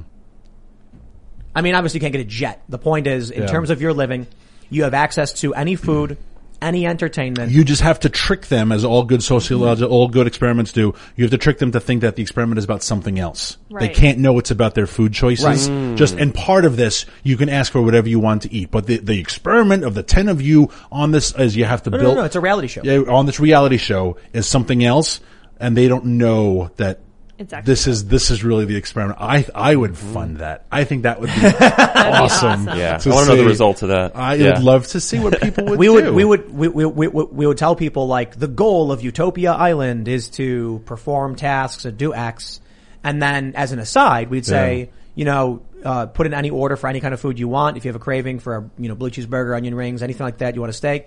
Let us know, and we will get whatever food, whatever entertainment. One because challenge- because we want people working on the show to be comfortable. Yeah, I'd love to see if it confirms stereotypes. Like, does the guy from Boston always like lobster and chowder? Yeah. Like, you know, does the guy from, Yeah. like, is the Italian always like getting pasta? I'd love to know if it like I think re- region more than ethnicity. You know, like somebody who grew so, up in so Boston. So Pasobic is always getting a cheesesteak. There's you'll have Like, to again, Yep. seriously, You'll have to I- measure for them. The like if if you eat a sandwich and I see you eating it, there might be something in my mind where like I want that. And if I smell onions on your breath, I'm like, man, I want onions. You know that. So we gotta you'd have to isolate them when they eat, and then No, make sure no, that you don't no, smell each other's foods. No, not at all. Not at all. otherwise they might. literally at any time you can ask us for food and we will get it for you. But th- then they might not go with what they want, just whatever they see in the moment. That's you know? irrelevant. Well, it might taint the, the study. Why would it taint the study? Because you don't know what their real choice. Like it, it There- there- changes there what is- their there choices is no are. real choice. It's literally like, Like, when, need to control. when when people are in a, in a in a group, when people are on an island, that's not the point of the study. The study is we will give you access to any food at any time of the day. You let us know. Uh, we're here for you. Just let us know what you want. Literally, you name it. You want tiramisu? We'll get you tiramisu. You want a you want a whole cheesecake? We'll get you a whole cheesecake. Just literally tell us. we It would be you. curious to know if like your tendency is to be healthy. Like I'm not going to smell your salad and suddenly crave salad, but like if you smell my chocolate cake, would you suddenly be like, "That smells really good"? Oh you know yeah, what? I'll, people I'll have chocolate. People go in the fridge and they're like, "What's in here? Yeah. Ah, I'll eat that." You Yeah. know, like- Social. so But you got to imagine need a if it control was study. anything. I think I'm this thinking would of be frisée so salad cool. with cranberry pine nuts and spirulina. There you go. I mean, There, I think some- I think you'd be surprised. I think there'd I be a lot of people. spirulina is. it's the She's an best exotic dancer. green. It's a seaweed and it's one of the healthiest foods on earth. Now here's Spirulina. It's like it's like an algae, isn't it? Yeah. Here's the funny thing. Could you imagine somebody comes in like a working class person, moderately like av- average weight, and they're like, "I can order anything." You Mm. literally tell us what you want to eat while you're on the show. We take care of you because so that you can. Oh, I'll, I'll take uh, a T-bone. I'll take a mashed potatoes and some asparagus. It's like Mm. you got it. We come back. I'll take a dessert. You know, you, you want a dessert? Oh, absolutely. You want apple pie, ice cream, done, done. Pumpkin spice, you know, cake, carrot cake or whatever. And then by the end of the by the end of the month, they're like forty pounds overweight.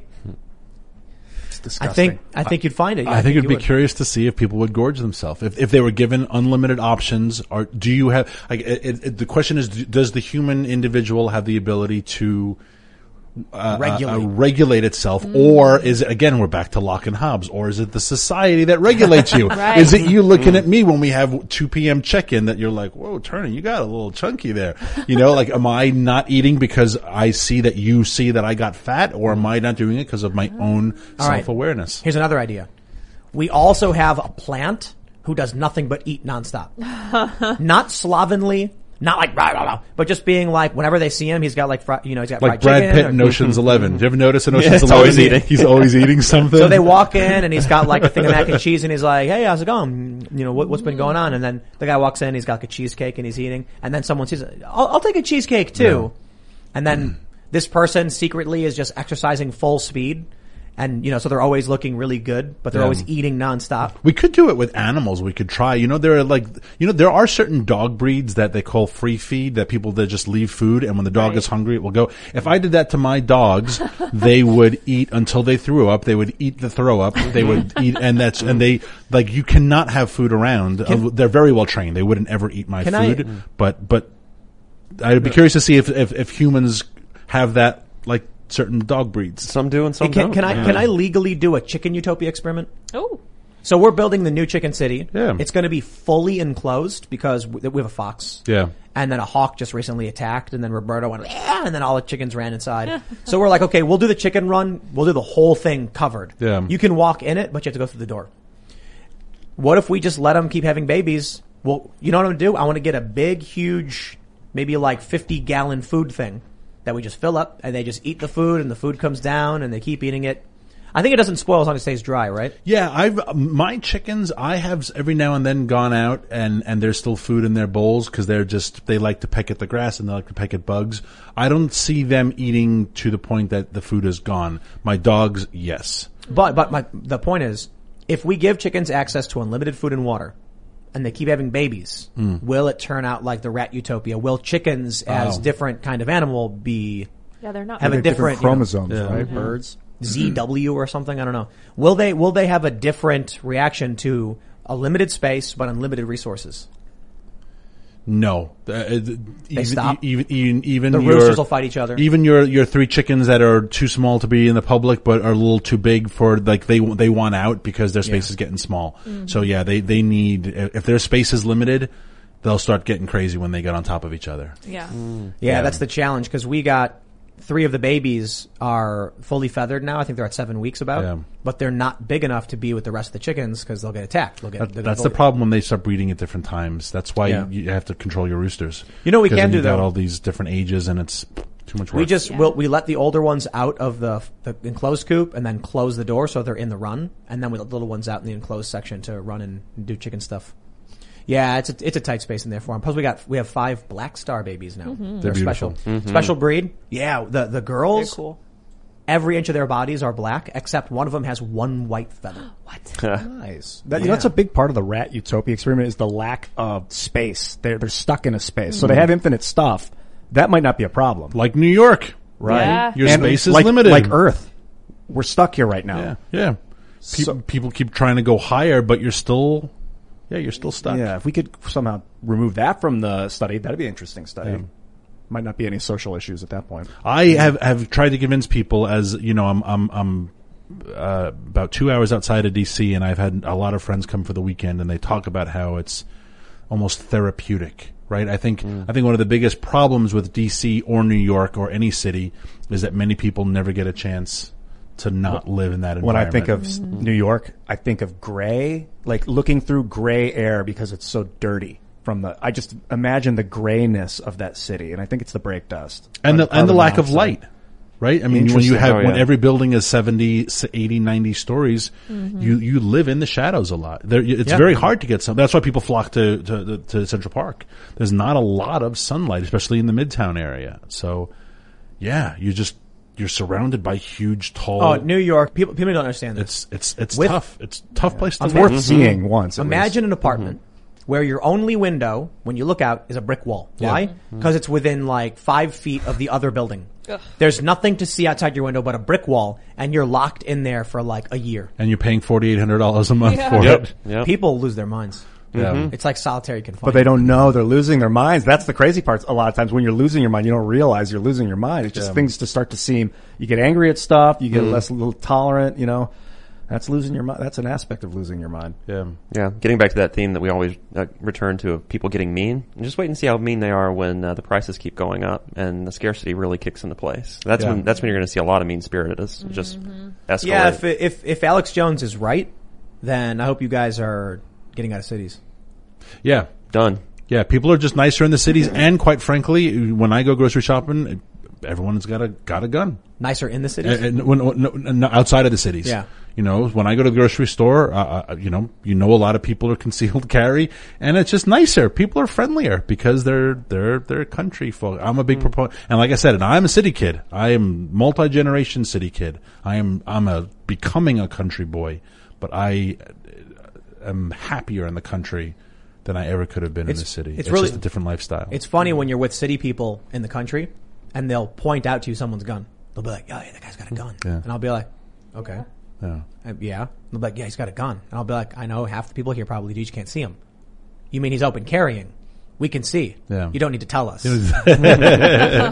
but you know, I'm not going to pretend to be some country boy either. I grew Yeah. up in the city. I've only been out here for a year. I was in um, Northeast Ohio. I grew up in in the suburbs, Chicago Falls, and I kind of always loathed the country because it was like less technology. You know, I like to play video games. We'd go to my aunt and uncle's house in the country, and it was like it was just boring. There was cows, you know, there were fields. It, was, it smelled stinky, and there was nothing to do um, for me because I was a city boy. But then I went to the city. I loved it. Then the internet came out, and now it's like fresh air. Fresh air is number one. Yeah. fresh air, man. Mm. I, I smelled that dank stank for so long in New York Yeah. City. It, it started to destroy my mind. I mean, my, ooh, ooh. Yeah. And silence, which I think we, we as a society have less tolerance for silence. That's why I, how many people couldn't get through the entire uh, movie? What was the movie where they weren't allowed to talk because the aliens? A if the- Silent Place? People Mm. I know couldn't get through it because it was just, it was too Mm. quiet. You know, I mean, how many people walk with, uh, you you know what amazes me when you see people driving with earbuds in and, and you don't even put on the radio. Like, I, it just, people are constantly, sur- and our younger people, and they sound like an old fogey, you young folks, but our younger people are bombarded, bombarded by sounds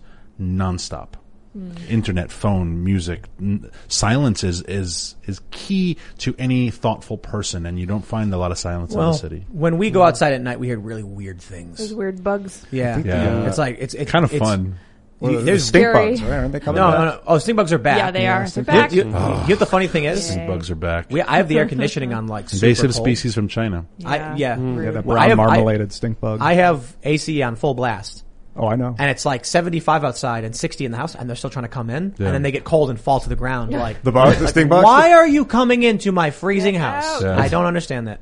It's, I guess it's instinct. They go inside to escape, you know, for the winter, but then it's colder inside. The good news is chickens absolutely love. I was just gonna say that. Try to catch them, Yeah, and they it's play fun. like stink bug rugby. You just They take grab one, them, they run. you give it a little shake so he's stunned. Oh, sorry, this is mean. You give it a shake so it's stunned. Throw him down, and Chickens freak we, out. we got to The build chickens one of those mail tubes where you like put the mail in and it sucks it, but for stink bugs from so we can put them up and it'll Fire a s- stink send bug it over in to the there. city. Chickens, Yeah. Chicken City. So I get Let's them in go my to- room, you know. Let's go to Super Chats. If you haven't already, smash that like button. And uh, subscribe to the channel, share the show with your friends. Go to timcast.com, become a member for those exclusive Timcast IRL segments. You don't want to miss the hour and a half we did with Alex Jones yesterday. That was fun. That was a big conversation. We knew it was going to go long because I have no control over the conversation when Alex Jones is in the room. But uh, let's see what we got here. Uh, I do want to shout out Toby Walker who said Malort is actually amazing. OMG. Well, we have uh, a, a, a lot of Malort, and uh, just wanted you to know. Um, maybe we'll we'll do we'll we'll open it on the vlog and, and talk about it. What is it exactly? It is a wormwood liqueur. Oh, cool. Gross. Yeah, and apparently it tastes really really bad. All right. And then. my response was like, I think all alcohol tastes bad, so I'm not sure this would be a special. It's rotten. I took it? a sauna a few, like a few weeks ago. Yeah, it's like rotten food is what alcohol is. Um, and then I got out of the sauna and I felt so clean and I sipped on the beer and it tasted rotten. It was the first time I ever sipped on alcohol and it t- actually tasted like rotten food. I was like, Yeah, I don't like alcohol at all. I think it all tastes really bad. What do you think the sauna did to your taste buds? it cleaned out, uh, like it, it cleaned out a bunch of something. I don't know. Wow. Yeah, it was incredible. That means That's working. really that's awesome. and, I and mean, after I sipped, I sipped a little bit more and I could no longer taste the rottenness. It just tasted like beer again. okay. Wow. That's crazy. All right. Dogbert says, Tim, I sent you an email about NFTing your show with Astro Zero NFT. We would love to work with you. We're actually planning on doing, uh, we have portraits of all of our guests and creating digital NFTs of all of the portraits from all of our guests. They're all autographed as well. And Ian's working on that, on that stuff. It's very, very exciting. Very exciting. We've got like, uh, um, we, we, we have, I didn't see, we have an Alex Jones one though, I'm pretty sure We have we have an Alex Jones one. We got and we have Bannon. Polaroids that we take, and it's really Yeah. it's really an opportunity to create lots of crazy little bits of art and and then just sell them. You know, But basically, off, let people buy them. I was explaining to somebody how revolutionary an NFT is. So when it came to cryptocurrency, cr- uh, cryptocurrencies for the most part are fungible. Back in the day of the internet, you wrote a song. That song could be copied infinity. You just, just, you can keep copying it and sharing it around. Then cryptocurrency came along and all of a sudden there were hard digital assets that could not be copied, but many of them. With NFTs, you have one existing object. So you could make like one of 30. So when we take, we take a digital version of these portraits that are autographed, there is only one digital version in existence. There's a physical version and a digital version. And so we're creating the digital version that only one person can own at a time. But someone can still copy the picture. So Sure. you can still save the picture and have a copy of yourself, but only one person will own the original digital copy. Exactly. So a copy of a famous painting, sure, people might want to buy it to hang up, but it's not the original. Right, exactly. The original is the one worth 50 million bucks. Mm-hmm. So having that original NFT. Sanctioned by the author. That's right. All right, let's read. Michael Fernando Melo says San Jose got worse. People pee, crap, and leave used, woof, adult prophylaxis in front of my home. Protective things. Yuck. Lots of homeless. A man was murdered a block from my home. I've joined the Bay Area Mises Caucus to be uh, to become a delegate. Need to leave Cali. Cool, Wow, yes. man, that sounds terrible. Get out. mhm eeks All right, let's see. Shooting on a shop at a pressure, Betacaf Care says, "Yay! This is for Sour Patch Lids passing up Sour Patch Kids." Yes, Woo. thank you. Heck yeah. Woohoo. All right. Oregon Life says, Tim, you called me a coward last week. You live in the middle of nowhere hiding behind a camera, censored by big tech. Take off the beanie, coward.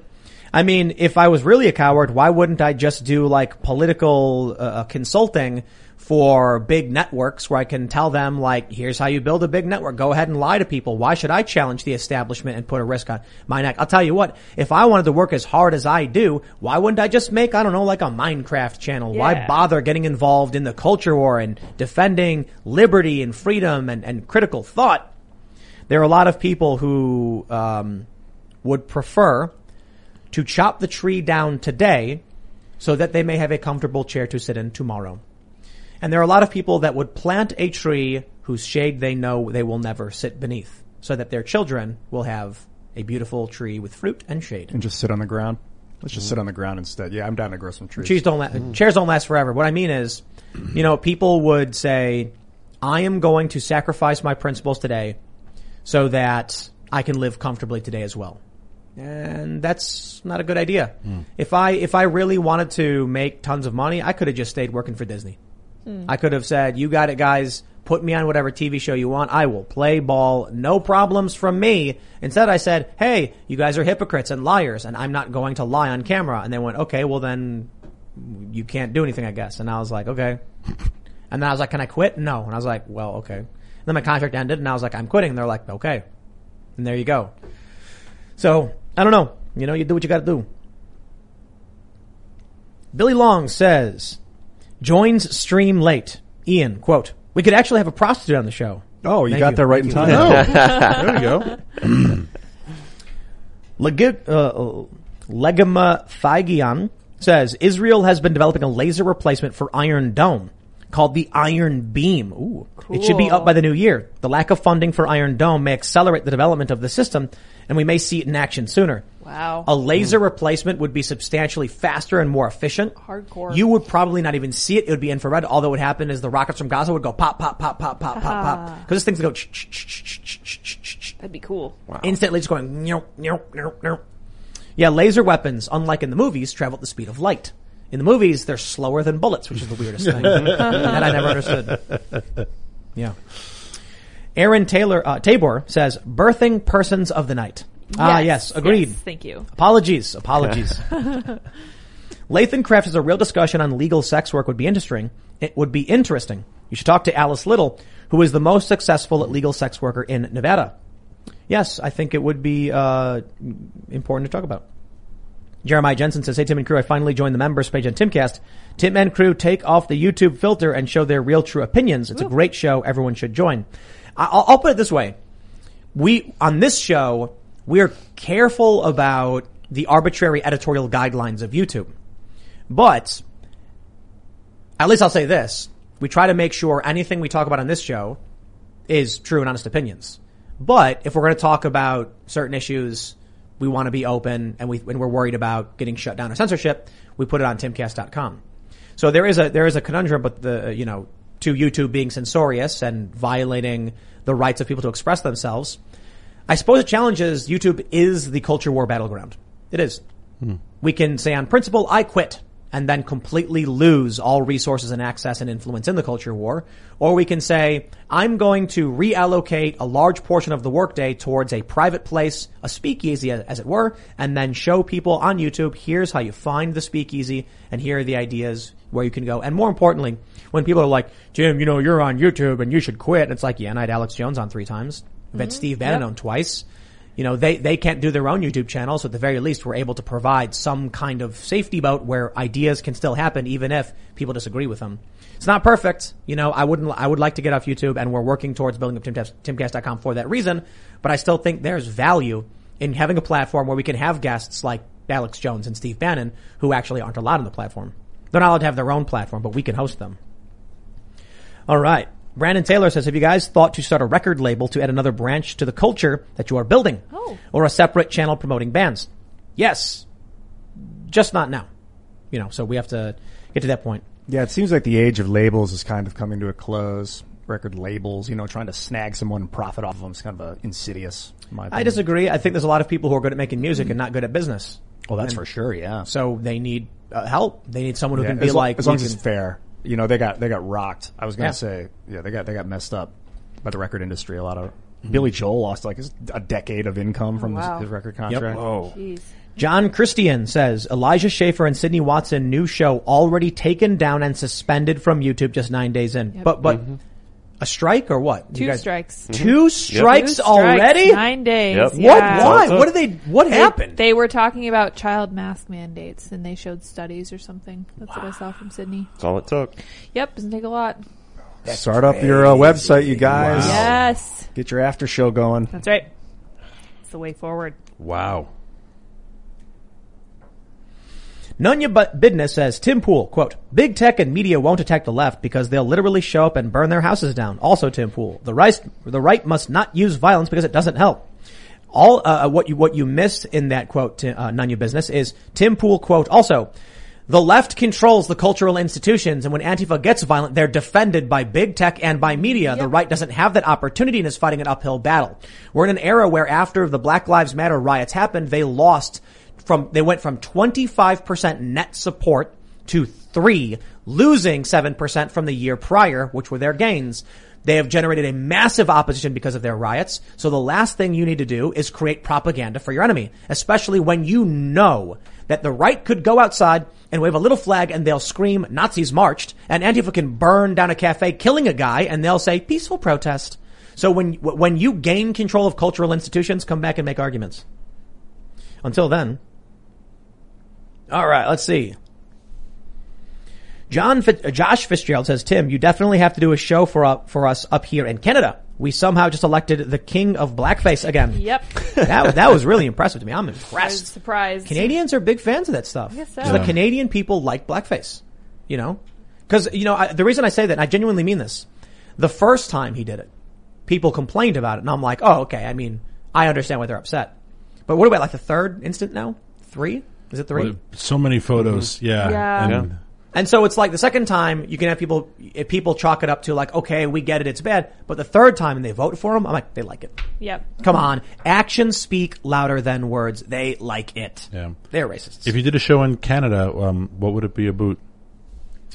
Uh, Sorry, I just had to. French fries For and our gravy. Canadian friends, I had to say it. I had to say You it. mean poutine? French fries and gravy. Yeah, it's the Poutine. poutine. Yeah, with I all the went- cheese curds on I went to Try a, it. I went to a poutine place in, uh, I think it was in Montreal. Yum. and it's just a French fry pr- place. Like they had bacon cheddar French fries, and I'm like, yeah, we have that at hot dog stands. You know, and you can. The funny thing is, I'll tell you this: poutine in, in Canada is legit. Yeah. And I've gone to places in the U.S. that claim to have poutine, and it is not. They legit. do have French fries bad. with like mozzarella balls on top. Exactly, and that's exactly. not poutine. It's Yeah. not it. Montreal is one of the best food scenes in the Yeah, in, I had in, the- in the world, let alone in the continent. the opportunity to work at this place called Dusty's in LA, and we, it was a French Canadian restaurant, poutine. They're from Montreal. Man, that was great. Cool, great poutine. But I went to a poutine place and they had like, you know, um, pulled, barbecue pulled pork french fries. And I'm like, a mm. lot of that is just putting stuff on french fries. good to And we me. do that here, but it was really good. complaining. Cheddar bacon, r- chicken bacon ranch, all that stuff. Mm-hmm. Yeah, of course. But I gotta go. I think the classic is where it is. Uh, I'm not a big poutine connoisseur. I'm sure all the Canadian people watching are like, "Dude, this is how you do it." Maybe we should make some some poutine. Yeah, it's probably pretty easy to make. Actually, yeah. Cheese curds. Does your On your diet cooking allow? show. Can you can you eat fried French fries? Can Not on you? can you- I didn't say it. You know, I said we should make. Oh, you them. should make them. Yeah, Okay. yeah. Ian, Ian, Ian made a pawpaw bread. I, Yeah. I tasted a little bit. I'm not going to eat it. I would eat when I would eat the poutine. I'd, I'd just kind of eat the cheese and the gravy. I, That's a I good would kind of, yeah. the, the, you know, give you a lot of that. That sounds really good. I am hungry. Yeah, dude. Billy Long says Daniel absolutely killed it all tonight. Love the show. Keep it up, guys. Ian shouts from Cleveland. Go Browns. Thanks, Billy Long. I was actually just in Cleveland last week. What'd you do over there? Uh, met a potential donor. And so, Oh, nice. Nice. For the- I for the stayed in company? For the- for, for my organization. Yeah, because we're a nonprofit. We have to raise money. Nice. Um, I went to the steakhouse called Red, and it was fantastic. Awesome. Can people So- donate to your organization? And, and, and Cleveland, yes, they can at poweringthefuture.com. And Cleveland has, as my first time there, has stunning, beautiful turn of the century architecture. It's incredible. Mm. Growing up in the 80s, it Holy wasn't cow. that cool. It was kind of run down, and then mm. there's transformation in the 90s. Man, I think it was the Cleveland Indians brought lots of money into that city in the 90s. Some beautiful buildings, like really beautiful buildings. great place. It was great to walk around. And it's, I travel a ton for work. Sorry, I know you want to get back to, to um, really quickly. keep going. I travel a ton for work, and I'm and all over the country all the time. Um, they are handling the homeless slash vagrancy problem better than almost any other city I've Cool. seen. I was surprised how clean the streets of Cleveland were, whereas cities of comparable size, oh. Holy cow! But Cleveland, mm. I, I I was really impressed. I thought it was great. What is their leadership in Cleveland? Are they I have Democrat too? No idea. Hmm. Hmm. I'd be curious. We got to find Yeah, out now. No idea. Yeah, me too. All right. So Sylverian Soul says, Hey, Tim, I got a friend who does frame and fact checking on a daily basis. I understand you're trying to start a nonprofit for exactly that. How would one apply? And how would you say one would demonstrate expertise in order to get an interview? Samples. Uh, you would apply by going to jobs at timcast.com, send an email. And let me explain the plan. Uh, we've already filed paperwork for our nonprofit. It will do fact checking, analysis. It'll do a general analysis of news outlets. Like we're going to take hundred articles. We're going to look for uh, uh, ethics violations using this, the, the SPJ's uh, ethics. And then if it's an opinion piece, but it's not labeled opinion, they get an, they get an X. If they're falsely framed or factually incorrect, they get an X. If they try to harm people, like here's the address of a man who posted a meme, then they'll get an X. And then you'll see like out of the hundred articles we read, 37 were deemed to be ethical journalism. And then we'll list a spreadsheet of all the articles, each with an explanation that you can read and assess yourself. Now let me explain fa- frame checking in the easiest way possible. Easiest way. You might believe, well, you guys probably don't because you're smart people, but there are a lot of people that believe that border patrol agents were whipping migrants. Why? Instead of publishing headlines that read, Border Patrol did not have whips and were not whipping migrants, all these outlets said, White House condemns Border Patrol whipping migrants. Why? Because the White House said, we condemn those horrible photos we saw. Someone says, did you see the photos of migrants being whipped? We saw them. They're horrible. We don't know the context. Headline, hmm. White House condemns whipping migrants. Framing it as though it actually happened. Proper framing would be, no, comma, Border Patrol agents did not have whips and did not whip migrants. Within the story, you would say, the White House, when asked, not knowing the context, erroneously concluded that, that it happened and that the photos were shocking. In reality, they were not equipped with whips. They were spinning the reins. That's it. They were holding the reins for the horse, and when they move, they spin it, I guess. They say it's a technique to keep people from getting too close to the horse. Hmm. That's it. Interesting. So that's framing. It's really clever things you can do to trick people. Oh wait, into so they were they were snapping them with leather reins. They weren't slapping anybody with No. anything. They didn't hit anybody They with were it. using. No. That's how you. Yeah. Steal the that's how horse. you But steal But you were the saying they do it to keep people away. They're as well? on the horse and they'll spin it so that people don't come up to them. They're not running up to them and whacking them Right. with it. So it's defensive versus offensive. Deterrence, But yeah. it's like, yeah, it's the, yeah, they, they, spinning, spinning the rein is a big cry from having a whip and slapping Oh somebody, yeah, lacerating defending their the skin. horse is different than Yeah. attacking a But these media outlets know that they can legally get away with saying White House condemns, you know, border mm. patrol agents whipping migrants because we didn't say they whipped migrants. We said the White House condemned it. We didn't say the White House claimed it was actually happening. You know, it's like I condemn Ian, you know, mercilessly beating children. Of course. but I didn't do it. I didn't too. say Ian did. Oh, you're right. You just condemned it. Yeah. You never I, said I I did it. Thank you. Right. the- yeah, it- you know, I condemn it, Wait, but I didn't say he did it. Yeah. you made a good point, Daniel. That the bad optics, bad media leads to bad policy Hmm. often, and that they could end up making some dumb rule like border patrol can't be riding on horses anymore. They Like, probably could- will. Mhm. Yeah. that's Mhm. the stupidity that can come out of these misinformation. So, Yeah. All right. keep it up. Yeah. Jay Tiger says, Tim, with all the union workers protesting again today, they have shut down construction for two weeks now in Melbourne. We had a 6.0 magnitude earthquake. Who's going to fix all the broken buildings? Wow. Not the union workers. Wow. Man. Melbourne Or- just had a 6.2 magnitude earthquake. I didn't. I didn't. in the past hour or two. Oh gosh. Oh wow. Like literally as we're talking. Yeah. Oh Yeah. wow. 6.0 is like not that bad. Ah, is it? that's not that bad. Uh, But that's that's that's Hefty? you'll feel it. Not Yeah. nothing. Is it like Yeah. magnitudes? That's their magnitudes. Yeah, times ten. Every number is an times 10. exponential increase the so higher you beyond once you get to seven, you're out. It's nasty, nasty. Like bringing I buildings don't. down. I don't know the full numbers, but I, I read somewhere that like the difference between a 9.0 and a 9.1 is the difference between like a 6.0 and like an 8.9. Whoa. You know, like the it's Yeah. massive mm-hmm. difference between Non-linear. Yeah, yeah, exponential gain. scalar. No legs, no problem. TV says just brought a new bought a new sidearm here in Kentucky.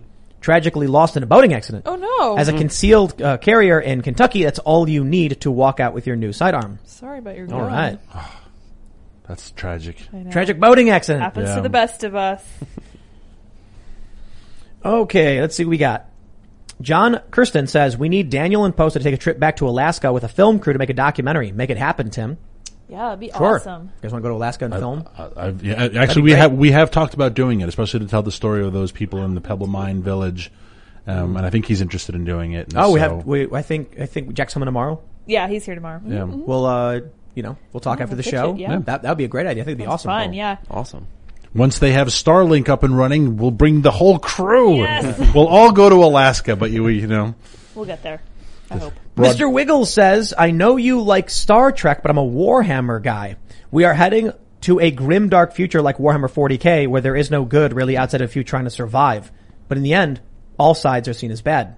Are you guys familiar with, uh, I played a lot of Warhammer growing up. Yeah, Warhammer 40,000 Space Marines, uh, Grey Wolves. Uh, there's, it's like, uh, the humans have evolved. I don't really don't know too much about the lore, to be honest. There's these thing called Tyranids. They're like these, these ant, large ant creatures that have psychic powers. That's pretty cool. Hmm. Hmm. Oh, interesting. X Runner 55 says shortages are hitting Baltimore. Heavy cream, uh, is B zip code? I don't know what that means. Read the book. By zip code. Oh, is by zip code. Hmm. Read the book Sex and Culture and see how bad things are. wow. Interesting. Really? All right. Yeah. I don't know. Danimal Bungie says I would 100% take a Kamala Harris presidency over a Biden presidency because at least then we could have a chief executive who has something to lose. Interesting. Hmm. That's a thought. Sneaky Breeze says the Republic isn't over yet. Article 5 was created in case the feds got hungry with power. Please try to contact Mark Meckler to get on the show so he can promote the Convention of States Action. Ooh. It sounds very interesting. Mark I'm very Meckler. interested in that. I'll look this up. Lacey Ferguson says Joy Reid claims the only reason everyone is talking about Gabby Petito's death is because of missing white girl syndrome. Yep. I can still feel my brain cells dying. uh, you know, so uh, one of the one of the cast, uh, Castle crew members, Brett, he made a point earlier. He was like, "Didn't we just have people rioting, nearly burning down the country because a black man was killed by the police?" Like, I'm like, that's actually a really good point. I do think the Gabby Potato, Petito story is like not national news. I'm sure it's news in the local area and news to the family. But when I've heard the story and they were like she was an influencer, I tried finding her her pages and it was difficult because she doesn't. She has like she, her Instagram got big afterwards. There's no YouTube presence. There's very limited social media presence relative to most people I know who are trying to be influencers. So I was like, this seems weird. Like It's what? a terrible, terrible word. Influencer, is such Yeah. a terrible word. Yeah, but mm-hmm. like, you know, social media entrepreneur. You know, I I was like, why can't I find anything on this person has a while they're Google Ads claiming account, yeah. they're claiming this person was like a, a prominent influencer, and I'm like, I. But I guess it's mm-hmm. TikTok was. Oh, promoting she's it. TikTok. I don't know if she was on TikTok, but people on TikTok were. What a were pushing it. waste of mind space, that stupid story. I'm so angry that that is up and about. Like, it's, it's two idiots beat each other up. One of them got k- killed the other one and like, now we're not talking about the surrender in Afghanistan. Like, this is something to, to twist everybody's focus onto. Like, Mm-hmm. I, Distraction. I, when I saw, when I, s- peop when the story started trending again, like getting big, I just Google searched woman missing minus Gabby, and there's just like an endless list of stories from all these local outlets where like 23 year old woman gone missing, 25 year old woman missing with husband, and I'm like, This one, for some reason, caught fire. Um, I do wish Joy Reid stopped getting any notoriety. She barely has any viewers. W- sh- her- Most of her notoriety comes from people who talk about her and not actually her. She's an awful, homophobic, racist, miserable, angry woman, and I just wish she would be canceled. And so I get frustrated when people say, "Do you know what Joy Reid said last night?" Because I just she shouldn't. No one should. No one should be watching her. Mm-hmm. Tynan Nicholas says went to see Coheed and the Used Saturday. Bert McCracken of the Used referred to the unvaxxed as bioterrorists. That sounds like the him. crowd cheered, yelling things like "Let them die," "Kick their ass," and "Let's get them." The rhetoric is nuts. I used to like Stages them. genocide much. Wow. You see? Have you guys seen the uh, uh, the Kaiser Chiefs video? No. You have not seen it.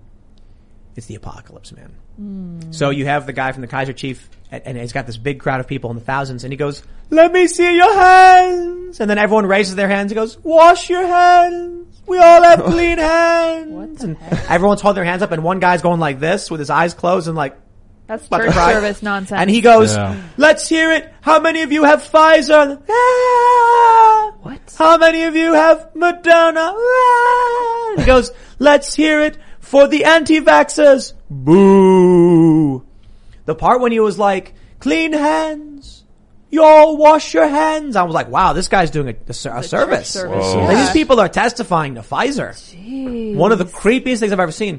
And the crazy thing about it is, when you really look at their faces, mm-hmm. when you see the faces of them, like, they're on the verge of crying with their eyes closed, like, yes, Pfizer. Wow. I can't get into these crowds, man. Uh, all my whole life, I was a musician and an actor, but I can't stand going to shows and standing there and watching. And then at the end, everyone's like, like these monkeys, like screaming and dancing. Like, what the, what is this brain? It's so weird how people can be like that. Why? Mm, yeah. Why do you scream like that for like something? I don't get it. Let's. Yeah, I never understood that either. Oh, all right. Sorry. You know, you know, you know, you know what I would do? You know what I can do? Here's what we'll do. I'll, I'll book a show hmm. or like an introduction for one of these groups. And I'll come out and I'll go, let me get a ba from everybody in the audience. Yeah. Let me hear that bleat. Ba. and they all start doing it. Ba. And I'll be like, yeah, that's right. You're sheep. Yeah, look at you. Proud of yourself. Let me hear that bleat. Yes. We should make that a thing. Just get everybody to do it. Yeah. All right, let's see.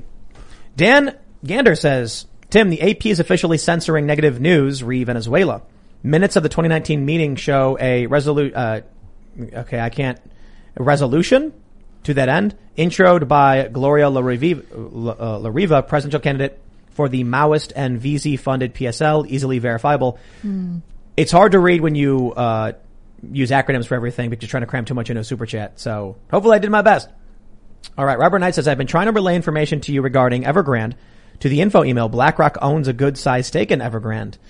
Really? That sounds like really bad news. I heard they were going to default. Do you guys hear that? Evergrande was Yeah, gonna they've been, default. buildings have been blowing up. I don't know. I don't know BlackRock owns a good sized stake in everything. Yeah, I'm, I'm in agreement. Yeah.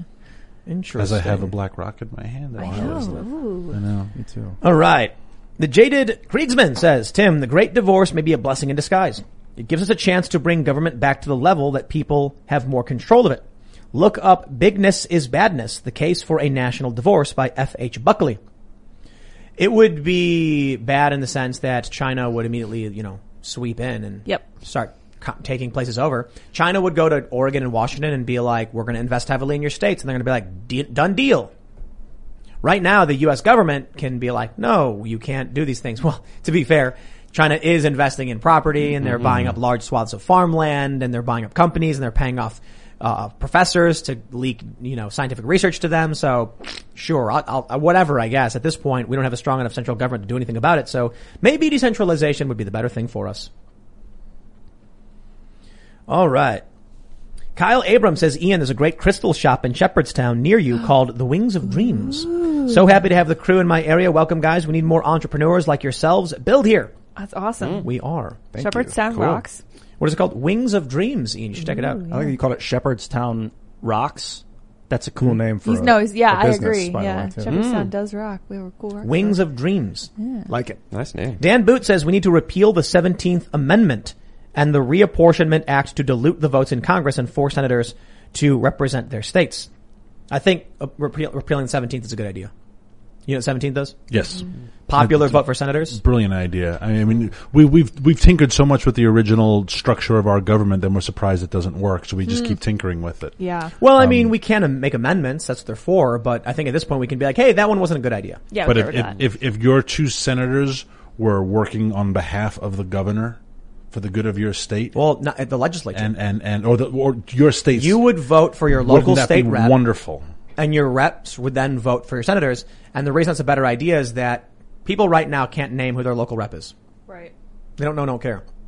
So they're complaining about local issues. Voting for a senator to go to, to Washington to represent them to fix issues that aren't low, that, that aren't going to be done at the national level. So what you need to do is focus on who your local people are, and then they send people to the federal government. I think that makes more sense because you're still voting for representation, but it's only about where you live and your specific local area. Hmm. Right now, people are ignoring all the local issues and it's becoming a disaster. Hmm. Mm-hmm. But I suppose the people who want a stronger centralized national power like that idea. Yeah. 17th was what? It was around, it was in the early 1900s? That's that, that's uh, that's all. uh, If it, I'm pretty sure it was Woodrow Wilson. I could Oh! be wrong, Of course, but this yes. was all part of the progressive Wow. movement. And then look at what's next now: is, is get rid of the uh, electoral college, right? And it's just it is just getting rid of local government. They don't like local government. They like Worst- big central DC government. Worst president. Biden, Buchanan, or Wilson? Most people, most people that I know that are like freedom oriented, like libertarians, say Wilson. Yeah. Woodrow Mhm. Wilson, biggest fascist, most fascist president. I, I don't think it's fair to say Biden yet because I do think history requires a little bit of, of removal from uh, that only comes with time. So he's as of now he's an awful president. I, I'm surprised how bad he is. Yeah. I didn't think he could be worse than Obama. Um, so I would have to go Wilson, Mhm. but come back to me in 20 years. Mustang Sally says, I hope us I'm ladies of the night prefer the term sex worker. I know because I am one and have been a huge fan for over a year. Oh, well, Got there it. you go. Very cool. Sex worker. Sex I like it. worker. Mhm. Um, we should definitely talk about that in the members only section. If you guys are interested in having that Actually, yeah, conversation. talk about that. Sure. And there's some other stuff we'll talk about too. So if you haven't already, smash that like button. Subscribe to the channel and go to timcast.com so you can watch the members only section where, um, we can debate sex work and culture and, uh, the Rat Utopia experiment, things like that. And uh, we got some other stories we'll bring up for you, so you don't want to miss this one.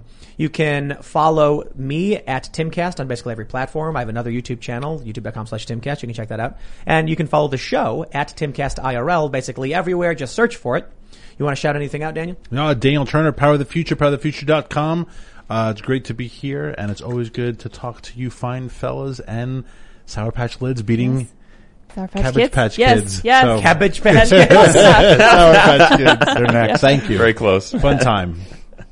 Yeah. Uh, Chris Karr 17 on Twitter. Uh, awesome. Uh, it's incredible, know, Lydia. Very such an happy for you. Thank you, thank uh, you. Check out our awesome journalism at timcast.com. We've got a great team. They're doing awesome work.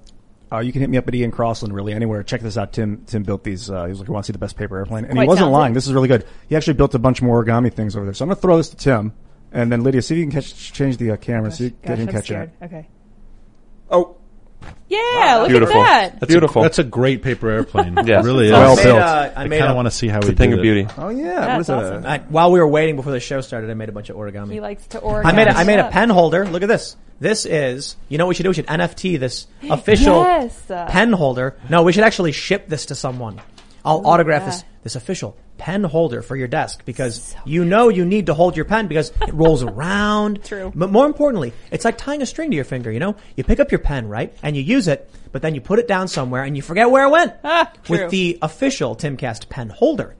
You just always put your pen right back in the holder, you put your pen holder down, and you'll never lose a pen Could again. you use a pencil in there as well?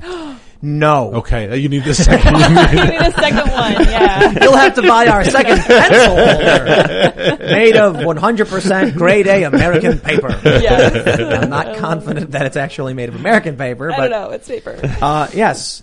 And uh, you, Lydia already Yes, passed Sour yes, Patch me Kids, as so- well. Yes, I'm Sour Patch uh, Lids here in the corner, and Tim made me this box that I use to put my lip gloss in. He's very handy with the paper, and I do have to say thank you all very much because apparently all of you guys follow me on Twitter, which is cool for my silly hot takes. I really don't tweet about politics. I try to mix it up and kind of make it life less unbearable. So thank you guys for following me. I'm just loving people in the chat like, give me the pen, pen holder. You're onto something. all right, everybody. We'll see you all over at timcast.com. Thanks for hanging out. Bye, guys. Lucky Land Casino asking people what's the weirdest place you've gotten lucky? Lucky? In line at the deli, I guess? Aha, in my dentist's office.